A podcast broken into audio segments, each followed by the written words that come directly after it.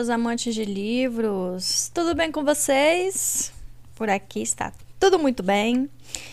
Hoje, sem mais delongas, sem muito TDT, nós vamos começar aí a quarta parte de A Paciente Silenciosa. Estamos chegando no final do livro, gente. Então, não vou me prolongar aqui em conversas, não, para que vocês fiquem mais atentos ao thriller que está chegando ao final. É, gostaria apenas de pedir você, a vocês para que vocês curtam o vídeo, não esqueçam de curtir o vídeo, se inscrevam no canal, é, ativem o sininho, né? Procurem lá minha página, arroba ouvindo livros, para que vocês tenham acesso melhor a mim, né? A quem está me ajudando na vaquinha lá para comprar a cadeira, mais uma vez eu quero agradecer, tá? E lembrar que não vai ser mais aquela cadeira cara que eu vou comprar, vai ser uma cadeira até, eu acredito até um pouco mais em conta, mas como eu não posso mudar nem a imagem, nem o valor até a vaquinha finalizar, então vai ficar aquilo ali. Mas quem está me ajudando, muito obrigada, valeu. É só dar um. E quem quiser ajudar, é só dar um clique lá na, na bio do meu, do meu Instagram, é, que vocês vão ter acesso, tá?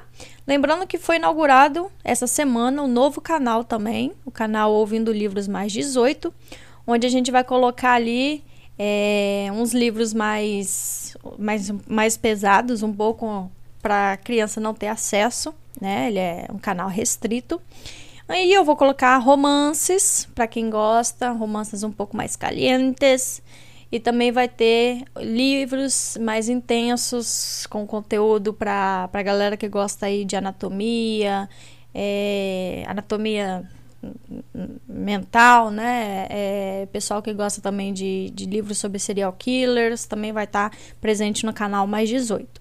Então, propaganda feita. Quem quiser se inscrever, é só procurar lá. Vai ter o link na bio também, lá do, do Ouvindo Livros. É só clicar que o linkzinho vai estar tá lá para vocês se inscreverem no canal, tá bom? Bom, gente, vamos para a quarta parte, né, da paciente silenciosa. Agora nós tivemos acesso a mais uma parte da infância da Alice, da infância não, né?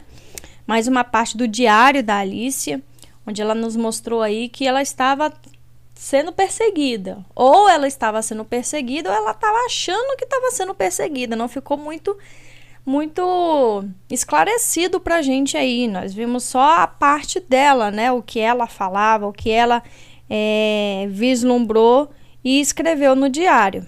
Então agora nós vamos ver o resultado de mais alguma coisa que o Theo vai atrás nessa quarta parte aqui, beleza? Vamos começar? Então vamos lá. Quarta parte. O objetivo da terapia não é consertar o passado, mas permitir que o paciente enfrente sua própria história e sinta sua dor. Alice Miller. Capítulo 1 Fechei o diário de Alicia e o coloquei na minha mesa.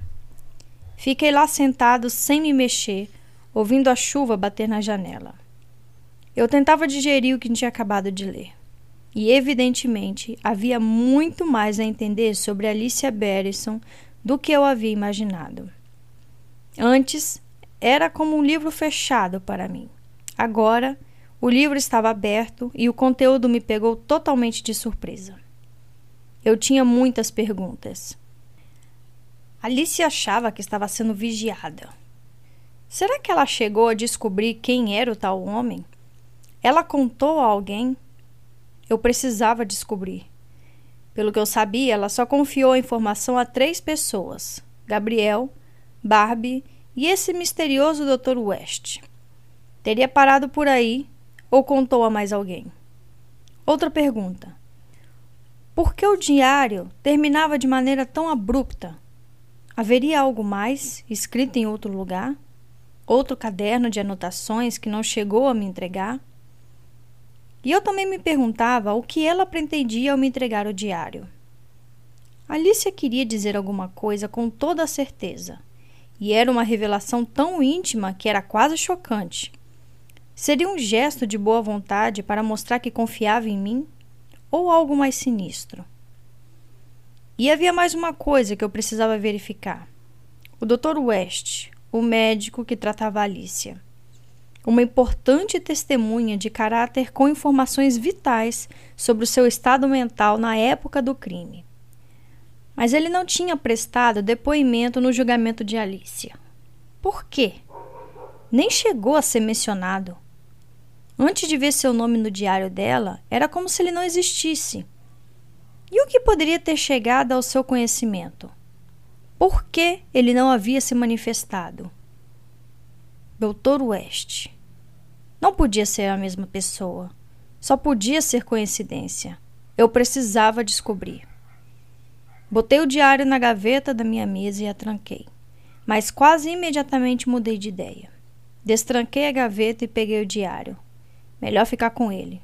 Mais seguro não perdê-lo de vista. Coloquei-o no bolso do casaco. Saí da minha sala, desci a escada e percorri o corredor até chegar à última porta. Parei por um momento olhando para a porta. Havia uma placa com o nome Dr. C. West. Nem sequer me dei o trabalho de bater. Abri a porta e entrei. Fim do capítulo 1. Capítulo 2 Christian estava sentado à mesa, comendo com hashi a comida japonesa que havia pedido. Ele olhou para a porta e franziu a testa. Você não sabe bater? Preciso falar com você. Agora não, estou almoçando. É rápido. Só uma pergunta breve. Você alguma vez tratou de Alicia Berenson? Christian engoliu o arroz que estava mastigando e me encarou com um olhar inexpressível. Como assim? Você sabe que sim. Eu comando a equipe que cuida dela. Eu quero dizer antes de ela ser internada no Groove. Eu o observava atentamente. Sua expressão dizia tudo o que eu precisava saber. Ele ficou vermelho e pôs os rachis de lado. Do que você está falando? Tirei o diário de Alicia do bolso e o mostrei.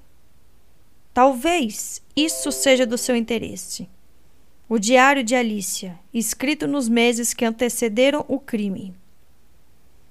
Christian pareceu surpreso e um tanto alarmado. Onde você arrumou isso? Alicia me entregou. Eu dei uma lida. E o que isso tem a ver comigo? Você é mencionado. Eu? Pelo que parece, você atendia antes de ela ser internada no Grove. Eu não sabia disso. E eu não estou entendendo.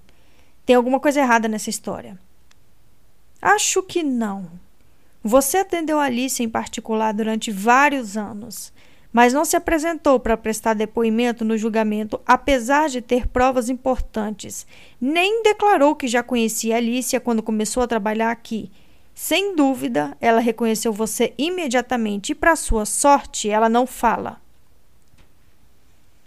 Eu disse isso num tom irônico, mas estava furioso. Agora eu entendia por que Christian se opunha tanto às minhas tentativas de fazê-la falar. Era do interesse dele que Alicia permanecesse em silêncio. Você é um egoísta, filho da puta, Christian. Christian me encarava com crescente desânimo. Merda, disse baixinho.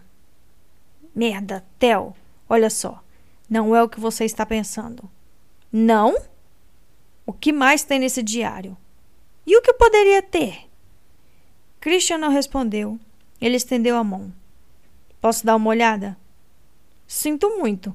Fiz que não com a cabeça. Acho que não seria apropriado.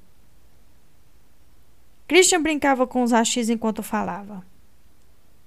Eu não devia ter feito isso. Foi totalmente inocente. Pode ter certeza. Acho que não. Se era inocente, por que você não se manifestou depois do crime? Porque eu não era oficialmente o médico de Alicia. Estava só fazendo um favor para Gabriel. A gente era amigo, colega de faculdade. Eu tive no casamento deles. Eu não o via tinha anos. Até que ele me ligou procurando um psiquiatra para a mulher. Ela não estava bem desde a morte do pai. E você ofereceu seus serviços? Não, não, senhor. Foi exatamente o contrário. Eu queria indicar um colega, mas ele insistiu que fosse eu. Gabriel disse que Alice estava muito resistente à ideia e o fato de eu ser seu amigo tornava a ideia dele um pouco mais cooperativa. Eu estava relutante, é claro. Tenho certeza que sim. Christian pareceu ofendido. Não precisa ser sarcástico. Onde você atendia? Ele hesitou. Na casa da minha namorada. Mas, como eu já expliquei, tratou de acrescentar rapidamente. Não era nada oficial. Eu não era médico dela de verdade. Eu raramente a via. De vez em quando, só de vez em quando. E nessas ocasiões você cobrava pela sessão? Christian piscou e desviou o olhar. Gabriel fazia questão de pagar. Eu não tive escolha. Em dinheiro, suponho. Tel. Era em dinheiro? Sim, mas. E você declarou? Christian mordeu o lábio e não respondeu. Então a resposta era não. Por isso ele não tinha se manifestado no julgamento de Alicia. Eu me perguntava quantos outros pacientes ele atendia extraoficialmente, sem declarar essa renda. Olha só, se Diomedes descobrir, eu eu posso perder o emprego. Você sabe disso, não é? Sua voz tinha um tom de súplica. Ele apelava para minha empatia. Mas eu não tinha a menor empatia por Christian, só desprezo. Esquece o professor. E o conselho de medicina? Você vai perder a sua licença. Só se isso for a público, mas você não precisa contar para ninguém. Afinal, isso são águas passadas, certo? Pelo amor de Deus, é a minha carreira que está em jogo, caralho. Você devia ter pensado nisso antes, não é? Theo, por favor. Christian devia estar odiando ter que rastejar assim diante de mim. Mas vê-lo se contorcendo naquela maneira não me dava nenhuma satisfação, só raiva. Eu não tinha a menor intenção de denunciá-lo. Pelo menos não por enquanto. Christian seria muito mais útil para mim se eu o mantivesse com a corda no pescoço. Tudo bem, falei. Ninguém mais precisa saber, por enquanto. Obrigada. Não, sério, obrigada mesmo. Eu te devo uma. Sim, deve. Continue. O que você quer? Quero que você fale. Que me fale de Alicia. O que você quer saber? Tudo. Fim do capítulo 2. Capítulo 3 Christian ficou olhando para mim, brincando com os rachis. Refletiu por alguns segundos antes de falar. Não tem muito o que contar. Não sei o que você quer saber, ou por onde quer que eu comece. Comece do começo. Você atendeu a Alicia durante alguns anos? Não. Quer dizer, sim. Mas eu já disse, não com a frequência que você está imaginando. Estive com ela duas ou três vezes depois da morte do pai. Quando foi a última vez? Mais ou menos uma semana antes do crime. E como você descreveria o estado mental dela? Ah, Christian se recostou na cadeira, relaxando, agora que estava num terreno mais seguro. Ela estava altamente paranoica, delirante, até mesmo psicótica. Mas isso já tinha acontecido antes. Há muito tempo ela apresentava esse padrão de alterações de humor, sempre no extremo ou no outro. Típica borderline. Por favor, me poupe dessa merda de diagnóstico. Eu só quero os fatos. Christian me encarou parecendo ofendido, mas decidiu não discutir. O que você quer saber? Alicia contou que estava sendo vigiada, certo? O olhar de Christian não esboçou nenhuma reação. Vigiada? Tinha alguém espionando a casa dela. Ela não comentou isso com você? Seu rosto exibia certa estranheza, e então, para minha surpresa, Christian riu. Qual é a graça? Você acreditou nessa história? Um voyeur olhando pela janela? Você acha que não era verdade? Pura fantasia, eu achei que fosse óbvio. Fiz um gesto com a cabeça indicando o diário. Ela parece bastante convincente. Eu acreditei. Claro que é convincente. Eu também teria acreditado se não soubesse o que estava acontecendo. Ela estava no meio de um surto psicótico. É o que você não para de repetir, mas no diário ela não parece psicótica, só apavorada. Ela tinha um histórico. A mesma coisa tinha acontecido antes de eles se mudarem para Hampstead. Foi o motivo da mudança. Ela acusou um senhor que morava em frente de ficar espionando. Criou um caso daqueles. No fim das contas, o velhinho era cego. Ele não conseguia ver ninguém, quanto mais espionar. Alice estava sempre muito instável, mas foi o suicídio do pai que provocou tudo. Ela nunca mais se recuperou. E ela falava dele nas conversas com você? Do pai? Christian deu de ombros. Hum, não dizia muito.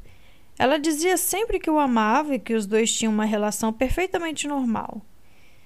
Normal na medida do possível, considerando que a mãe tinha se matado. Para ser franco, eu tive mesmo foi sorte de conseguir extrair alguma coisa de Alice. Ela não cooperava em nada. Ela era. Bom, você sabe como ela é. Não tanto quanto você, pelo visto. Antes que ele pudesse me interromper, prossegui. Ela tentou se matar depois da morte do pai? Christian deu de ombros. Se quiser chamar assim, não é o que eu diria. E o que você diria? Era um comportamento suicida, mas não acredito que ela quisesse morrer. Alice era narcisista demais para de fato fazer mal a si mesma. Ela tomou uma overdose, mas na verdade era mais para chamar a atenção que qualquer outra coisa. Estava comunicando seu sofrimento para Gabriel. Ela estava sempre tentando conseguir a atenção dele, pobre coitado. Se eu não tivesse que respeitar a confidencialidade entre médico e paciente, eu teria falado para Gabriel sair fora. Uma pena para ele que você fosse tão ético. Christian se retraiu. Theo, eu sei que você é capaz de ter muita empatia. Justamente por isso você é um terapeuta tão bom, mas está perdendo tempo com Alicia Berenson. Mesmo antes do crime, ela já tinha pouquíssima capacidade de introspecção, ou mentalização, ou como quiser chamar. Ela era completamente absorta em si mesma e em sua arte. Toda essa empatia que você tem por ela, toda essa bondade, Alicia não é capaz de retribuir. Ela é um caso perdido, uma grande escrota. Christian disse isso com desdém, sem nenhuma empatia por ela como mulher com tantos problemas. Por um segundo me perguntei se ele é que não tinha borderline, o que faria muito mais sentido. Levantei. Vou falar com Alicia. Preciso de algumas respostas. De Alicia? Christian parecia perplexo. E como você pretende conseguir isso? Perguntando a ela, e saí. Fim do capítulo 3. Capítulo 4 Esperei até Diomedes desaparecer dentro da sua sala e Stephanie entrar numa reunião com a fundação. Então, abri a porta do aquário e dei de cara com o Yuri. Eu preciso ver Alicia. Precisa? Yuri me lançou um olhar de estranheza. Mas eu achei que a terapia tinha sido interrompida. E foi. Preciso ter uma conversa particular com ela. Só isso. Sei. Entendi. Yuri parecia desconfiar de mim. Bom, a sala de terapia está ocupada. Indira vai atender pacientes o resto da tarde. Ele refletiu por um segundo. A sala de arte terapia está livre. Se não se importa encontrar Alicia lá, mas vai ter que ser rápido. Ele não se estendeu, mas eu entendi o que queria dizer. Teríamos que ser rápidos por, para que ninguém percebesse nem nos denunciasse a Stephanie. Eu me sentia grato por ter Yuri do meu lado. Ele claramente era um bom sujeito. E me senti culpado por não tê-lo visto com bons olhos quando nos conhecemos. Obrigado. Fico muito grato. Yuri esboçou um sorriso. Vou estar lá com ela daqui a dez minutos. Yuri cumpriu a palavra. Dez minutos depois, Alicia e eu estávamos na sala de arte e terapia, sentados frente a frente sobre o assoalho salpicado de tinta. Eu me equilibrava com dificuldade numa bancada bamba. Alicia parecia perfeitamente calma ao se sentar, como se fosse posar para um retrato ou pintar um quadro. Obrigado. Peguei o diário dela e o coloquei na minha frente por ter me permitido que eu lesse isso. Significa muito para mim que você tenha me confiado algo tão especial e pessoal. Sorri, recebendo em retribuição uma expressão vazia. Os traços de Alicia foram fortes e enigmáticos. Eu me perguntava se estava arrependida de ter me entregado o diário. Estaria constrangida de ter exposto tanto? Depois de uma pausa, prossegui. O diário termina de repente, num suspense. Folhei as últimas páginas em branco. Mais ou menos como a nossa terapia aqui, incompleta, inacabada. Alicia não disse nada, ficou apenas olhando. Não sei o que esperava, mas com certeza não era isso. Eu achava que o fato de ter me confiado o diário indicava alguma mudança, representava um convite, uma abertura, uma porta de entrada. E, no entanto, ali estava eu de volta ao ponto de partida, diante de um muro intransponível. De certa forma, eu esperava que depois de falar comigo indiretamente, por meio dessas páginas, talvez você quisesse dar mais um passo e falar comigo pessoalmente. Nenhuma reação. Acho que você me deu isso porque queria se comunicar comigo. E de fato você se comunicou.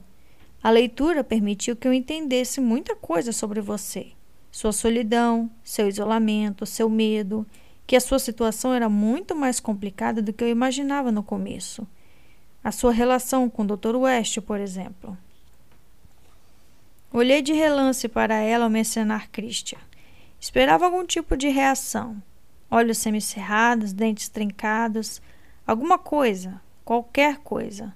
Mas não aconteceu nada, nem uma piscadela. Eu não fazia ideia de que você tinha conhecido Christian West antes de vir para o Grove. Você se consultou com ele durante vários anos. E é claro que o reconheceu quando ele passou a trabalhar aqui, meses depois da sua chegada. Deve ter sido estranho quando ele não fez menção de reconhecer você e um pouco revoltante, talvez? Era uma pergunta, mas não houve resposta. Alicia não parecia muito interessada em Christian. Ela desviou o olhar entediada, decepcionada, como se eu tivesse perdido uma oportunidade, tomado o caminho errado. Ela estava esperando algo de mim, algo que eu não havia apresentado. Mas eu ainda não tinha terminado. Tem mais uma coisa. O diário levanta certas questões que precisam ser respondidas, certas coisas que não fazem sentido, que não se encaixam nas informações que eu tenho de outras fontes. E agora que você me permitiu ler, eu me imagino na obrigação de investigar. Espero que entenda. Entreguei o diário a Alicia. Ela o pegou e o pousou os dedos sobre ele. Ficamos nos encarando por um instante. Eu estou do seu lado, Alicia. Falei por fim. Você sabe disso, não é? Ela não disse nada. Interpretei como um sim. Fim do capítulo 4. Capítulo 5. Kate estava ficando descuidada. Acho que era inevitável. Depois de tanto tempo sendo infiel, sem nenhuma complicação, ela começava a ficar preguiçosa. Quando voltei para casa, ela estava saindo. Vou dar uma caminhada, disse, calçando os tênis. Não demoro. Bem, eu estou precisando de um pouco de exercício. Quer companhia? Não, eu tenho que praticar minhas falas. Eu posso te ajudar se quiser. Não. Kate balançou a cabeça. É mais fácil sozinha. Eu fico recitando as falas, As que não consigo entender, sabe? Do segundo ato. Dou uma volta no parque, repetindo em voz alta. Você devia ver como as pessoas me olham. Eu tinha que reconhecer que Kate disse tudo isso com total sinceridade, sem desviar os olhos. Uma atriz e tanto. Minha atuação também estava melhorando. Dei um sorriso largo e caloroso. Boa caminhada. Eu fui atrás de Kate assim que ela saiu do apartamento. Mantinha uma distância segura, mas ela não olhou para trás nem uma única vez. Como eu disse, estava ficando descuidada. Ela andou uns cinco minutos até a entrada do parque. Enquanto se aproximava do portão, um homem apareceu. Ele estava de costas para mim. Não pude ver seu rosto. Cabelos escuros, fortes, mais alto que eu. Ela se aproximou e ele a puxou para perto. Os dois começaram a se beijar. Kate sorvia seus beijos com avidez entregando-se a ele. Era estranho, para dizer o mínimo, vê-la nos braços de outro homem. As mãos dele apalpavam e acariciavam seus seios por cima da roupa. Eu sabia que deveria me esconder. Estava exposto. Qualquer um poderia me ver. Se Kate se virasse, com certeza me veria. Mas eu não conseguia me mexer. Estava paralisado, olhando para uma medusa transformada em pedra. Até que eles pararam de se beijar e entraram no parque, de braços dados. Fui atrás. Foi uma experiência confusa. Descostas, a certa distância, o sujeito não era muito diferente de mim. Por alguns segundos, tive uma desconcertante experiência extracorpórea convencido de que me via caminhando no parque com Kate. Kate o levou em direção a uma área arborizada. Ele a seguiu e os dois desapareceram. Senti um frio na barriga. Minha respiração estava pesada, lenta, difícil. Todo o meu corpo me mandava sair dali correndo, ir embora, mas não, fui atrás dela. Tentava fazer o mínimo de barulho possível, mas eu pisava nos galhos caídos e ficava agarrando nos que ainda estavam presos nos trancos. Então, ouvi algo inconfundível, um som gutural profundo e suave que reconheci imediatamente. Era o gemido de Kate. Tentei me aproximar, mas fui impedido pelos galhos que me mantinham meio suspenso, feito uma mosca numa teia de aranha. Fiquei lá no escuro, sentindo o cheiro úmido da terra e das cascas das árvores e ouvindo Kate gemer enquanto era comida. E ele rosnava feito um animal. Eu era consumido pelo ódio. Aquele homem havia surgido do nada e invadido a minha vida. Tinha roubado, seduzido e corrompido a única coisa valiosa para mim no mundo. Isso era monstruoso, atroz. Talvez ele nem fosse humano, mas um instrumento de alguma entidade maligna querendo me punir. Deus estaria me punindo? Por quê? Qual era meu pecado, além de ter me apaixonado? Seria ter amado demais, com gana demais, muito intensamente? Aquele homem a amava? Eu duvidava disso. Não do jeito que eu a amava. Ele estava apenas usando Kate, usando seu corpo. Não havia a menor possibilidade de ele se importar com ela como eu. Eu seria capaz de morrer por Kate. Eu seria capaz de matar por ela. Pensei no meu pai. Eu sabia o que ele faria nessa situação. Ele mataria o sujeito. Seja homem, dava para ouvi-lo gritar. Engole o choro. Era o que eu deveria fazer? Matá-lo? Dar um fim nele? Seria um jeito de acabar com isso, de romper o encanto, de libertar Kate e nos libertar. Depois do luto, a coisa estaria acabada para ela. Ele seria apenas uma lembrança, facilmente esquecida, e poderíamos continuar como antes Eu podia resolver isso agora mesmo, aqui no parque. Eu o arrastaria até o lago, enfiaria sua cabeça na água, seguraria firme até ele ter espasmos e morrer. Ou então poderia segui-lo no metrô, ficar atrás dele na plataforma e com um empurrão jogá-lo na frente do trem. Ou me esgueirar atrás dele numa rua deserta e esmagar seu crânio com uma pedra. Por que não? De repente, os gemidos de Kate ficaram mais altos e reconheci os suspiros que ela dava quando atingiu o clímax. Depois, silêncio. Interrompido por uma risadinha abafada que eu reconhecia tão bem. Ouvi os estalos de folha e galhos sendo pisoteados enquanto eles caminhavam no meio das árvores. Esperei um tempo, então afastei os galhos que estavam no meu redor e abri caminho pela vegetação arranhando e ferindo uma das minhas mãos. Ao sair da área arborizada, eu mal consegui enxergar por causa das lágrimas e a sequei com o punho ensanguentado. Saí cambaleando sem rumo. Andei e andei sem parar, feito um louco. Fim do capítulo 5.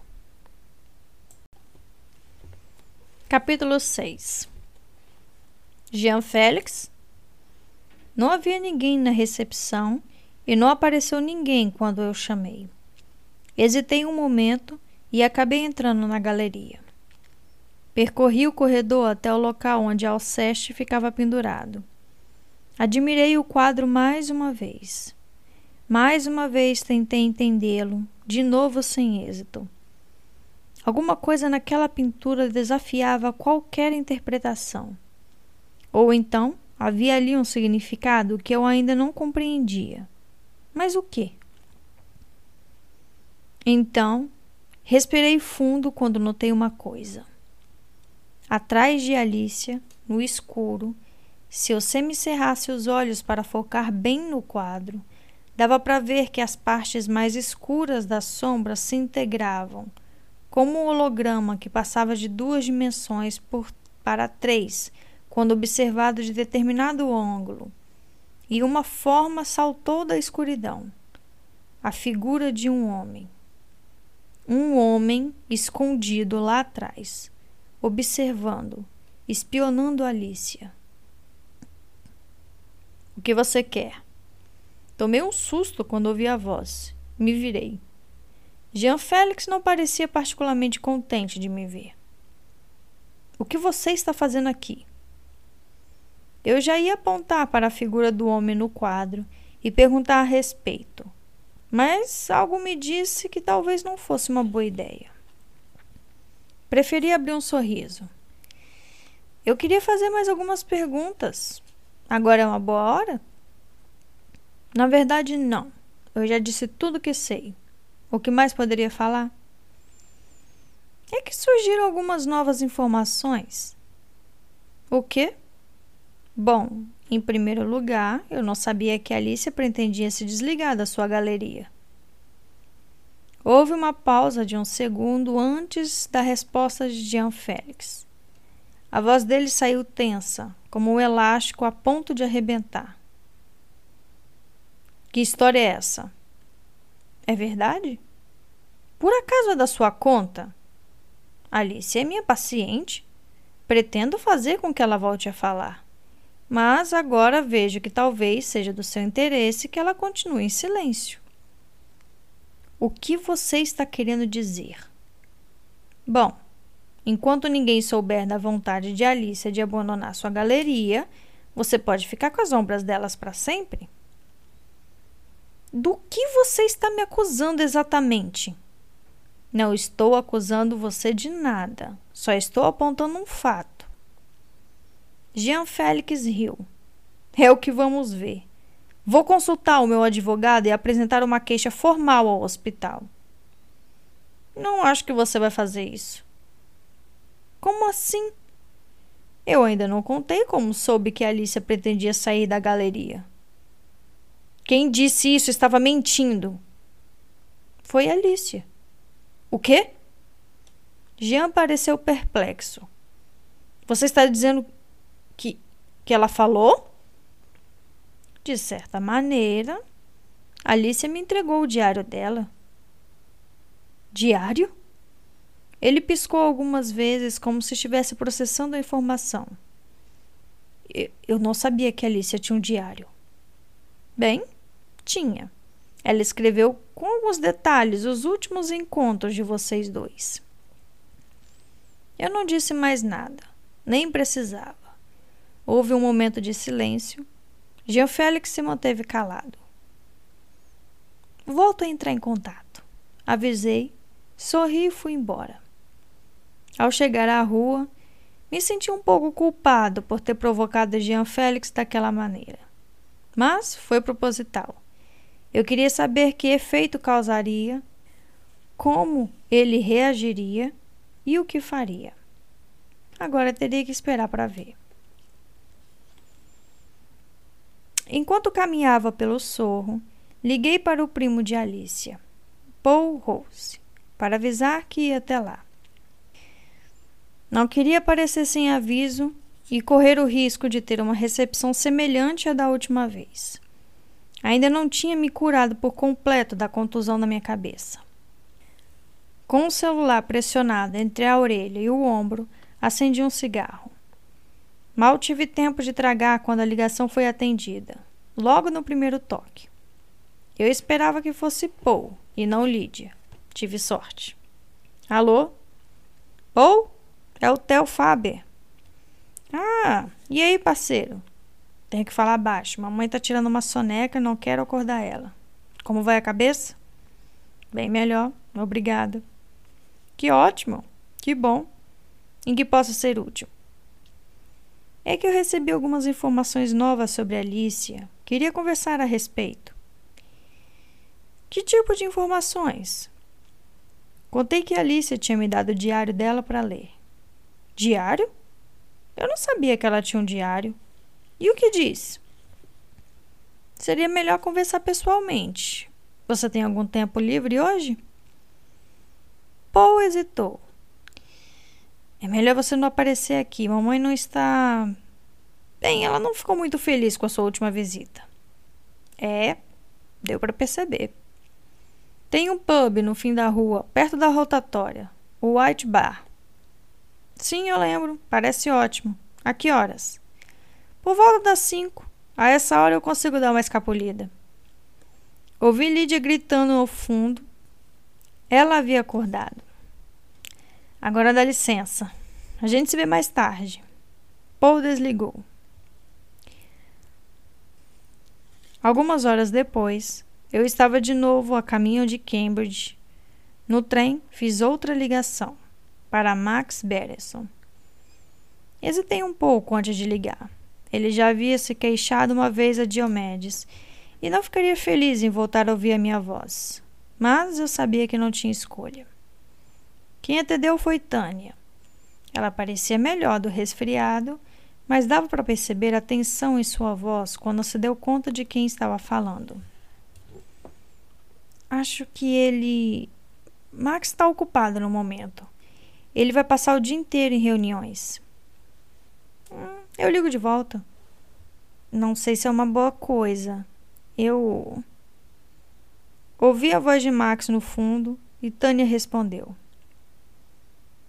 Eu não vou dizer isso, Max. Max pegou o telefone para falar diretamente comigo. Eu pedi para ela mandar você se foder. Ah, é muita cara de pau sua ligar de novo. Já me queixei uma vez para o professor Diomedes. Sim, eu sei. Mas surgiram novas informações que dizem respeito diretamente a você. E achei que não tinha escolha senão entrar em contato. Que informações? Um diário que Alice escreveu nas semanas que antecederam o crime. Houve silêncio do outro lado da linha. Esperei um pouco. Alice descreve certos detalhes a seu respeito, Max. Ela comenta que você tinha sentimentos românticos por ela. E fiquei me perguntando. Max desligou. Até então tudo certo. Ele havia mordido a isca e agora eu teria que esperar para ver como seria sua reação. Percebi que tinha certo medo de Max Berenson, exatamente como Tânia. Me lembrei da recomendação que ele havia me feito aos sussurros, que falasse com Paul, lhe perguntasse algo. Mas o que? Alguma coisa sobre a noite depois do acidente que matou a mãe de Alicia. Me lembrei do olhar de Tânia quando Max apareceu, de como ela parou de falar e sorriu para ele. Não, pensei. Eu não podia subestimar Max Beresson. Seria um erro grave. Fim do capítulo 6. Capítulo 7 À medida que o trem se aproximava de Cambridge, a paisagem ficava cada vez mais plana e a temperatura caía. Fechei o casaco ao sair da, da estação. O vento cortava meu rosto, feito uma saraivada de lâminas congeladas. Fui caminhando para o encontro com Paul no pub. O White Bear era um local velho e decadente. Parecia que vários anexos haviam sido construídos para ampliar a estrutura original ao longo dos anos. Dois estudantes encaravam o vento sentado na área externa com suas canecas de chope, seus cachecóis e fumando. Lá dentro estava bem mais quente, graças a várias lareiras que proporcionavam um alívio bem-vindo para o frio. Pedi uma bebida e olhei em volta à procura de Paul. Havia várias seletas ao redor do bar e a iluminação era precária. Fiquei olhando para as figuras nas sombras, tentando sem êxito encontrá-lo. Um bom lugar para o um encontro escuso, pensei. O que imagino, aquilo não deixava de ser. Encontrei Paul sozinho numa das saletas. Ele estava de costas para a porta, perto da lareira. Consegui reconhecê-lo imediatamente por causa do seu tamanho. As costas enormes quase ocultavam o fogo. Paul? Ele se sobressaltou e virou. Parecia um gigante naquele espaço minúsculo. Precisava se inclinar ligeiramente para não bater no teto. Tudo bem? perguntou. Ele parecia alguém pronto para receber uma notícia ruim do médico. Paul abriu espaço para mim e eu me sentei diante da lareira aliviado pelo calor que sentia no rosto e nas mãos. Aqui está mais frio que em Londres, e esse vento não ajuda. Dizem que vem direto da Sibéria. E Paul emendou sem pausa, evidentemente sem disposição para conversa fiada. Que história é essa de diário? Eu nunca soube que Alicia tinha um diário. Pois é, ela tinha. E entregou para você? Fiz que sim. E aí, o que diz? Fala especificamente dos dois últimos meses antes do crime. E eu gostaria de fazer algumas perguntas sobre certas discrepâncias. Que discrepâncias? Entre sua versão dos fatos e a dela. Como assim? Ele botou a caneca de chope na mesa e me olhou demoradamente. O que você quer dizer com isso? Bom, para começo de conversa, você me disse que na época do crime tinha vários anos que não via Alicia.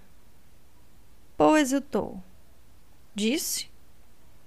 No diário, Alicia diz que esteve com você semanas antes da morte de Gabriel. Diz que você foi até a casa deles, em Hampstead. Fiquei encarando-o com a sensação de que ele se encolhia por dentro. De repente, parecia um menino num corpo grande demais para ele. Era evidente que Paul estava com medo. Ficou um momento sem falar, me lançou um olhar furtivo. Posso dar uma olhada? No diário? Balancei a cabeça. Acho que não seria apropriado. De qualquer maneira, não está comigo. Como é que eu vou saber então se o diário existe mesmo? Você pode estar mentindo. Eu não estou mentindo, mas você sim. Você mentiu para mim, Paul. Por quê? Não é da sua conta. Só isso. Acho que é sim. Eu me preocupo com o bem-estar de Alicia. O bem-estar dela não tem nada a ver com isso. Eu nunca fiz mal a ela. Eu não disse que você fez. Então, e aí? Porque você não me conta o que aconteceu? Paul deu de ombros. É uma longa história. Ele hesitou, mas acabou cedendo. Falava depressa, ofegante. Percebi seu alívio por finalmente contar a alguém. Eu estava mal, estava com problemas, você sabe. Eu jogava e pegava dinheiro emprestado sem conseguir pagar. Eu precisava de dinheiro para acertar com todo mundo. Então você pediu para Alicia. Ela deu dinheiro para você? O que diz no diário? Não diz nada. Paul hesitou, então assinou negativamente com a cabeça. Não, ela não me deu nada. Disse que não tinha como. Ele estava mentindo de novo. Por quê? Como você conseguiu o dinheiro então? Eu. Eu tirei da poupança. Seria bom se isso ficasse entre nós. Não quero que minha mãe descubra. Não vejo por que envolver Lídia nisso. Sério? O rosto de Paul recobrou um pouco de cor. Ele parecia mais esperançoso. Obrigado. Fico grato. Alicia comentou alguma vez que achava que estava sendo vigiada? Paul pareceu intrigado. Logo vi que ela não tinha dito nada. Vigiada? Como assim? Contei a história que li no diário sobre a desconfiança de Alicia de que estava sendo vigiada por um estranho, até o momento em que ela falava do medo de ser atacada dentro de casa. Paul fez que não. Ela não batia bem da cabeça. Você acha que Alice estava imaginando coisas? Bom, é o que parece, né? Paul deu de ombros. Você acha que alguém estava seguindo Alicia? Quer dizer, Imagino que seja uma possibilidade. Sim, é uma possibilidade. Quer dizer então que ela não comentou nada sobre isso? Nada. Mas Alice e eu nunca conversávamos muito, na verdade. Ela era muito calada, com todo mundo na família. Eu lembro que ela comentava que era muito estranho, que ia na casa dos amigos e via as famílias rindo, fazendo piadas e conversando enquanto na nossa casa era sempre aquele silêncio. A gente nunca falava, só a minha mãe quando mandava alguém para fazer alguma coisa. E o pai de Alicia, Vernon, como ele era? Vernon não era de falar muito. Ele não batia bem da cabeça. Pelo menos depois que Eva morreu. Ele nunca mais foi o mesmo. Assim como Alice, aliás. O que me lembra algo que eu queria perguntar para você. Uma coisa que Tânia mencionou.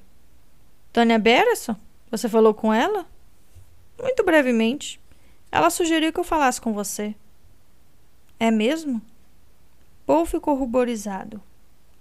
Eu não conheço Tânia muito bem, mas ela sempre foi muito simpática comigo. É uma pessoa muito boa, muito boa mesmo. Ela veio aqui visitar a gente uma ou duas vezes. Um sorriso surgiu nos lábios de Paul e ele desviou o olhar por um momento. Ele está afim dela, pensei, e me perguntei o que Max achava disso.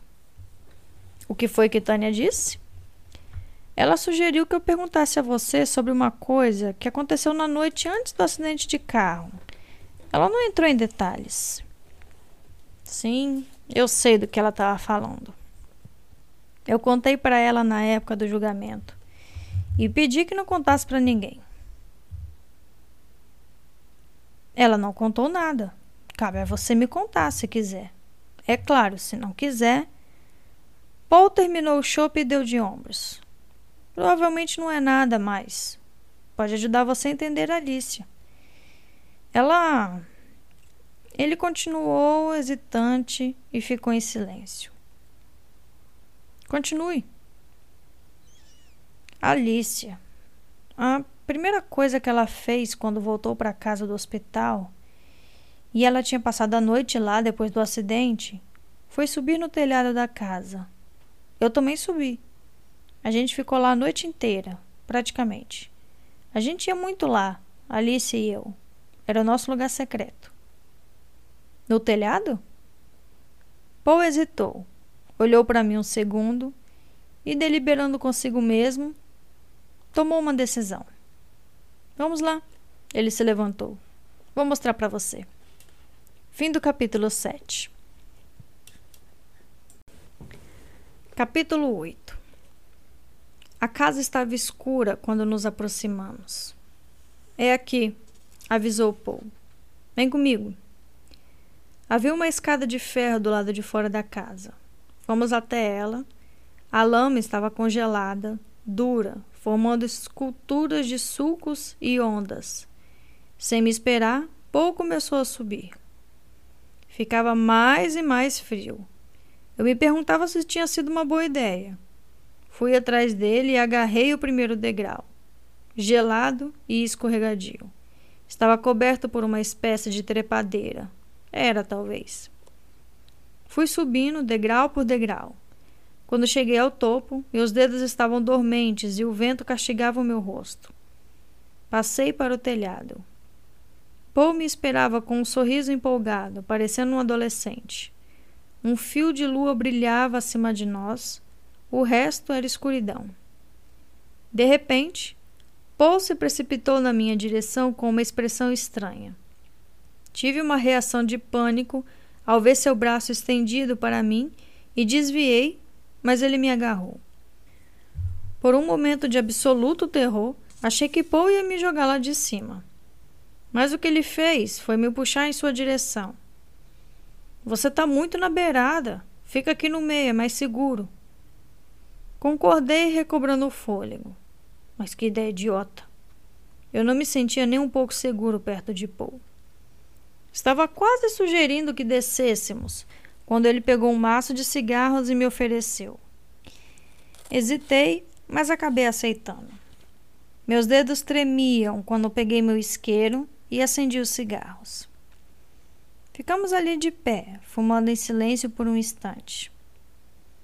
A gente costumava sentar aqui, Alice e eu, praticamente todo dia. Que idade vocês tinham? Eu tinha uns sete, talvez oito. Alice não devia ter mais de dez. Vocês eram meio pequenos para ficar subindo escadas assim. Acho que sim. Para a gente para ser normal. Na adolescência, a gente subia para fumar e tomar cerveja. Tentei imaginar na adolescência a Alicia, escondendo-se do pai e dos maus tratos da tia, e Paul, o priminho que a adorava, subindo atrás dela na escada, enchendo o saco dela enquanto ela preferia ficar em silêncio sozinha com seus pensamentos. Esse é um bom esconderijo, comentei. Paul concordou. Tio Vernon não conseguia subir a escada. Ele era muito corpulento, como mamãe. Até eu quase não consegui subir. Aquela era uma armadilha mortal. Não era, é Jasmim. Paul olhou para as trepadeiras que se enroscavam no alto da escada.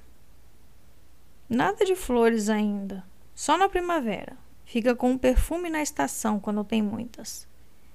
Por um segundo ele mergulhou nas lembranças. É engraçado isso. O quê? Nada. Paul deu de ombros. As coisas que a gente lembra. Eu estava pensando no jasmim. Estava todo florido naquele dia, no dia do acidente, quando Eva morreu. Olhei ao redor. Você disse que veio aqui com Alicia? Paul fez que sim. Mamãe e tio Vernon estavam procurando a gente lá embaixo. Dava para ouvir os dois chamando a gente, mas ficamos quietos, escondidos, e foi quando aconteceu. Ele apagou o cigarro e me olhou com um sorriso estranho. Por isso eu trouxe você aqui, para ver a cena do crime. Crime? Paul não respondeu. Só ficou com um sorriso estranho. Que crime, Paul? O crime de Vernon. Tio Vernon não era um bom sujeito, sabe? Não era mesmo. O que você quer dizer com isso? Foi quando ele fez. Fez o quê? Foi quando ele matou Alicia. Fiquei encarando o Paul sem acreditar no que tinha ouvido. Matou Alicia? Como assim?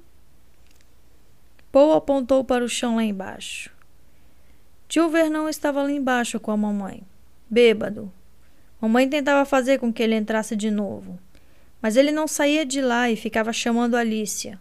Estava furioso com ela. Ele estava morrendo de raiva. Porque ela estava se escondendo? Mas Alice era uma criança. A mãe dela tinha acabado de morrer. Tio Vernon era um sujeito cruel e desagradável.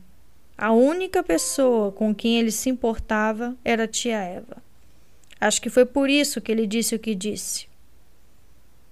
Disse o quê? Eu estava perdendo a paciência. Não estou entendendo onde você quer chegar. O que, que aconteceu? Vernon não parava de dizer que amava Eva, que não podia viver sem ela. Ele ficava repetindo: Minha garota, minha pobre menina, minha Eva, por que ela foi morrer?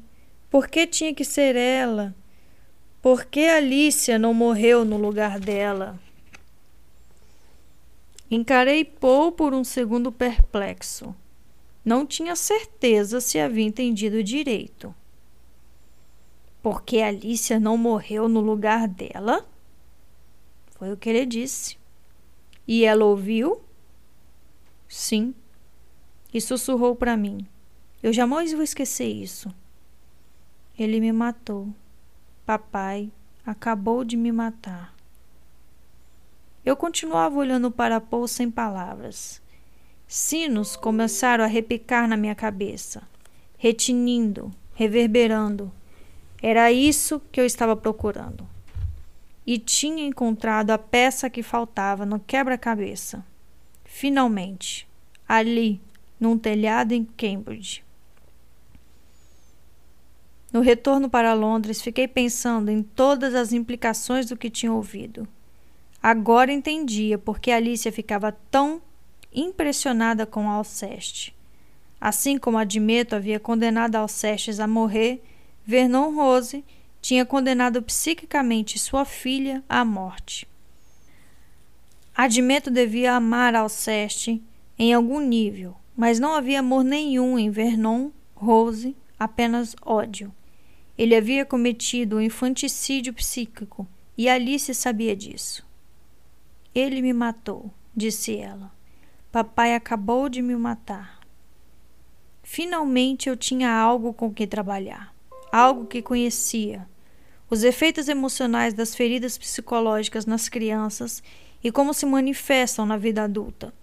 Imagine só ouvir o próprio pai, a pessoa de quem se depende para sobreviver, desejando sua morte.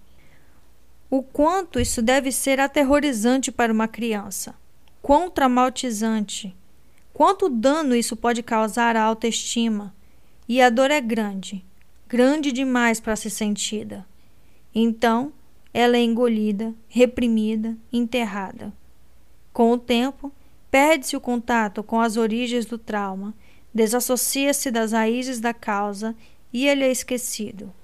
Mas um dia, toda a dor e a raiva vêm à tona numa explosão como um dragão expelindo fogo que se forma em sua barriga. E pega-se uma arma. A raiva não é direcionada ao pai, que já morreu e está esquecido, fora do alcance, mas ao marido, o homem que tomou o lugar dele, que a amava e com quem se dividia a cama.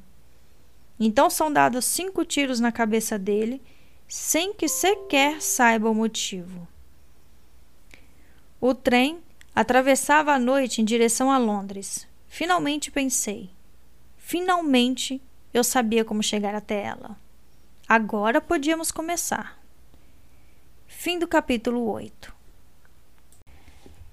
Capítulo 9 Eu estava sentado com Alicia em silêncio.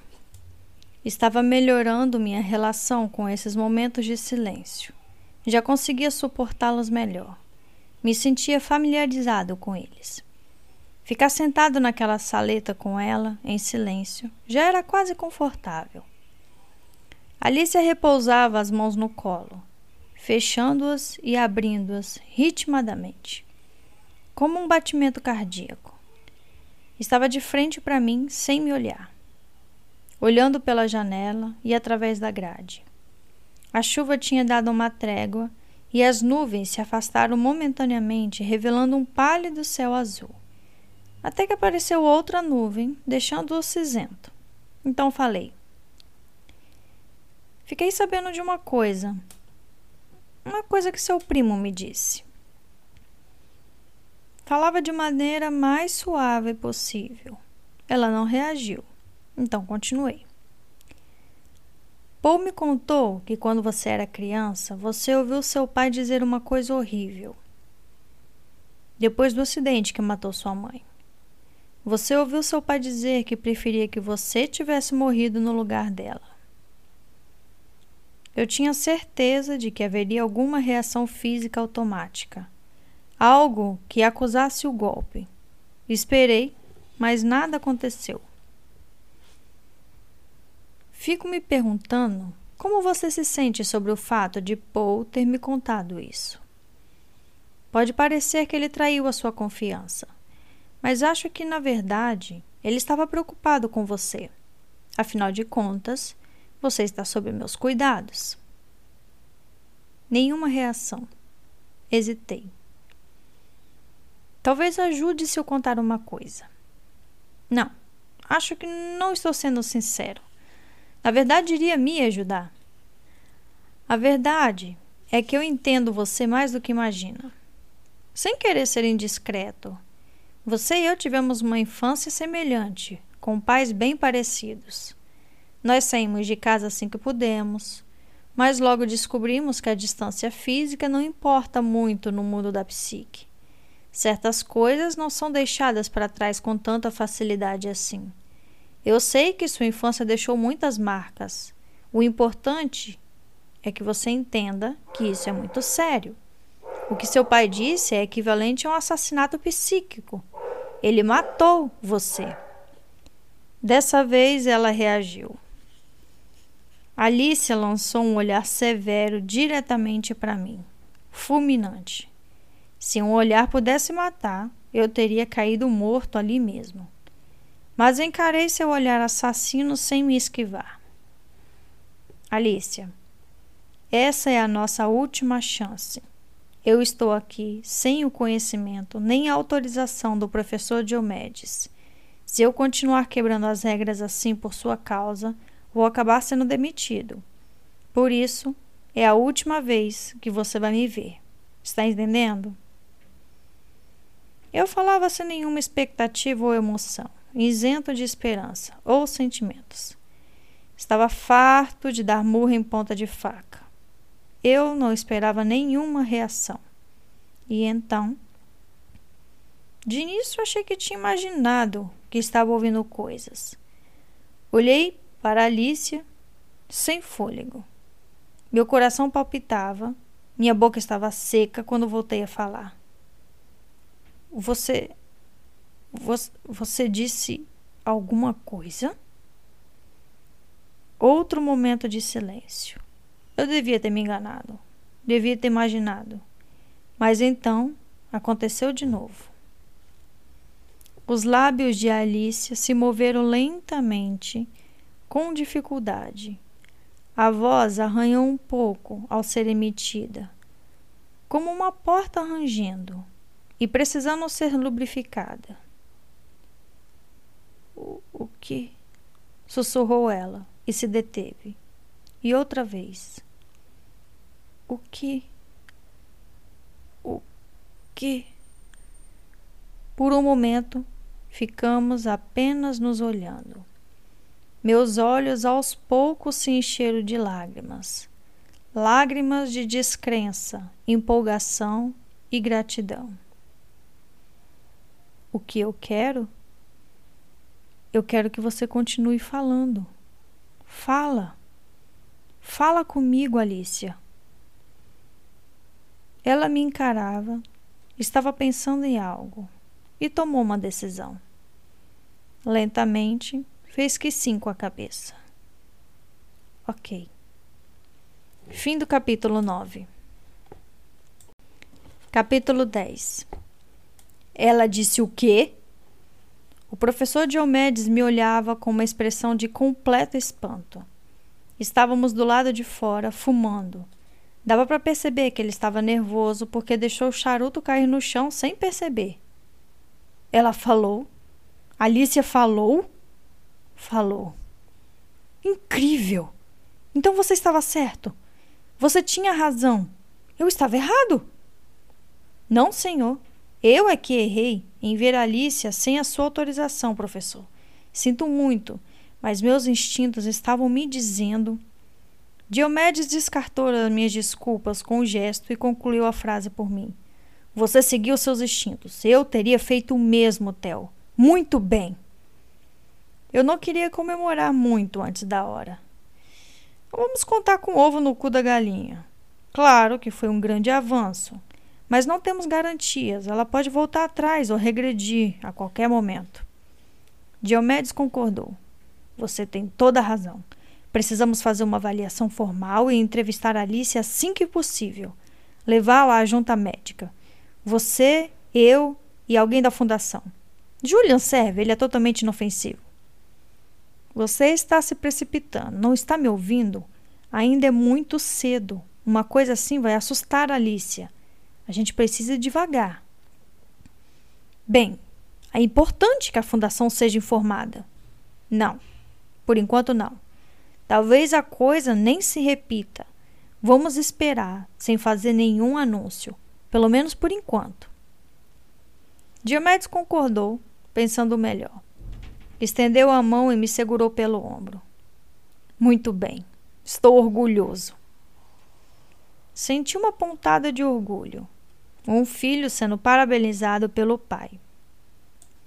Eu tinha consciência do desejo de agradar Diomedes, justificar sua confiança em mim e deixá-lo orgulhoso. Me senti um pouco emotivo.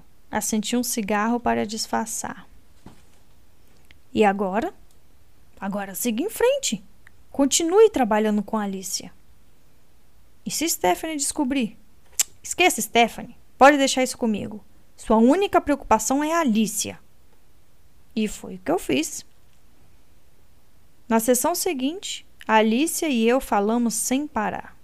Ou melhor, ela falou e eu ouvi. Ouvi-la era uma experiência estranha e um pouco desconcertante, depois de tanto silêncio. No início, ela se mostrava hesitante, cautelosa, tentando dar passos que não eram dados havia muito tempo. Mas logo conseguiu se firmar, ganhando velocidade e agilidade, e as frases se sucediam como se ela nunca estivesse ficado calada. O que, de certa forma, era verdade. Ao terminar a sessão, fui para minha sala. Me sentei à mesa e transcrevi o que havia sido dito enquanto ainda estava fresco na memória. Anotei tudo, palavra por palavra, capturando a maior precisão e fidelidade possíveis. Como vão ver, é uma história incrível. Quanto a isso, não resta a menor dúvida. Quanto a acreditar ou não nela, a decisão cabe a vocês. Fim do capítulo 10. Capítulo 11 Alicia se sentou na cadeira, em frente à minha sala de terapia. Antes de começarmos, quero fazer algumas perguntas. Algumas coisas que gostaria de esclarecer. Nenhuma resposta. Alice olhava para mim com aqueles olhos impenetráveis. Sendo mais específico, quero entender o seu silêncio.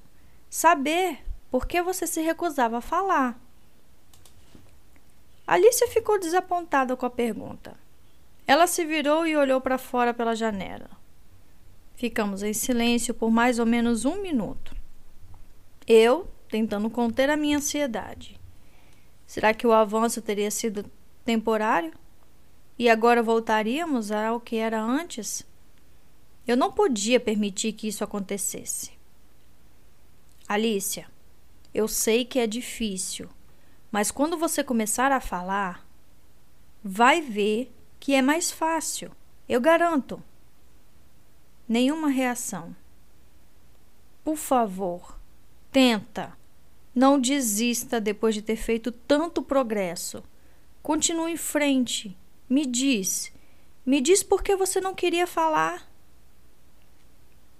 Alicia se virou para mim, de novo, com o um olhar gélido. Falou em voz baixa. Nada. Nada a dizer. Não sei se acredito nisso de verdade. Eu acho que tem muita coisa a ser dita. Uma pausa, um dar de ombros. Talvez. Talvez você tenha razão. Prossiga? Ela hesitou. Primeiro, quando Gabriel, quando ele morreu, eu não conseguia. Eu tentei, mas não conseguia falar. Eu abria a boca, mas não saía nada. Parecia um sonho. Quando se quer gritar, mas não consegue. Você estava em estado de choque, mas nos dias subsequentes a voz não foi voltando? Mas aí não fazia mais sentido. Era tarde demais. Tarde demais para falar em sua defesa? Alicia me encarou, um sorriso enigmático nos lábios. Ela não disse nada. Me diz, por que você voltou a falar? Você sabe a resposta. Sei. Por sua causa. Por minha causa? Olhei para ela surpreso. Por que você veio para cá? E isso faz diferença? Toda a diferença. Fez toda a diferença. Alice baixou a voz enquanto olhava para mim sem piscar. Você precisa entender. O que aconteceu comigo? Qual foi a sensação? É importante. Você sabe. Eu quero entender. Foi por isso que você me entregou o diário, certo? Porque você quer que eu entenda. Me parece que as pessoas mais importantes para você não acreditaram na sua história sobre o tal homem. Talvez você esteja se perguntando se eu acredito em você. Você acredita em mim. Não era uma pergunta, mas uma constatação. Assenti. Sim, acredito. Por que então não começamos por aí? Sua última anotação no diário falava do homem entrando na casa. O que aconteceu? Nada. Nada? Ela fez que não com a cabeça. Não era ele. Não? Quem era então? Jean Félix. Ele queria. Ele tinha ido falar da exposição. Julgando pelo diário, seu estado de espírito não estava bom para receber visitas. Alice admitiu que sim, dando de ombros. Ele ficou muito tempo? Não. Eu pedi que fosse embora.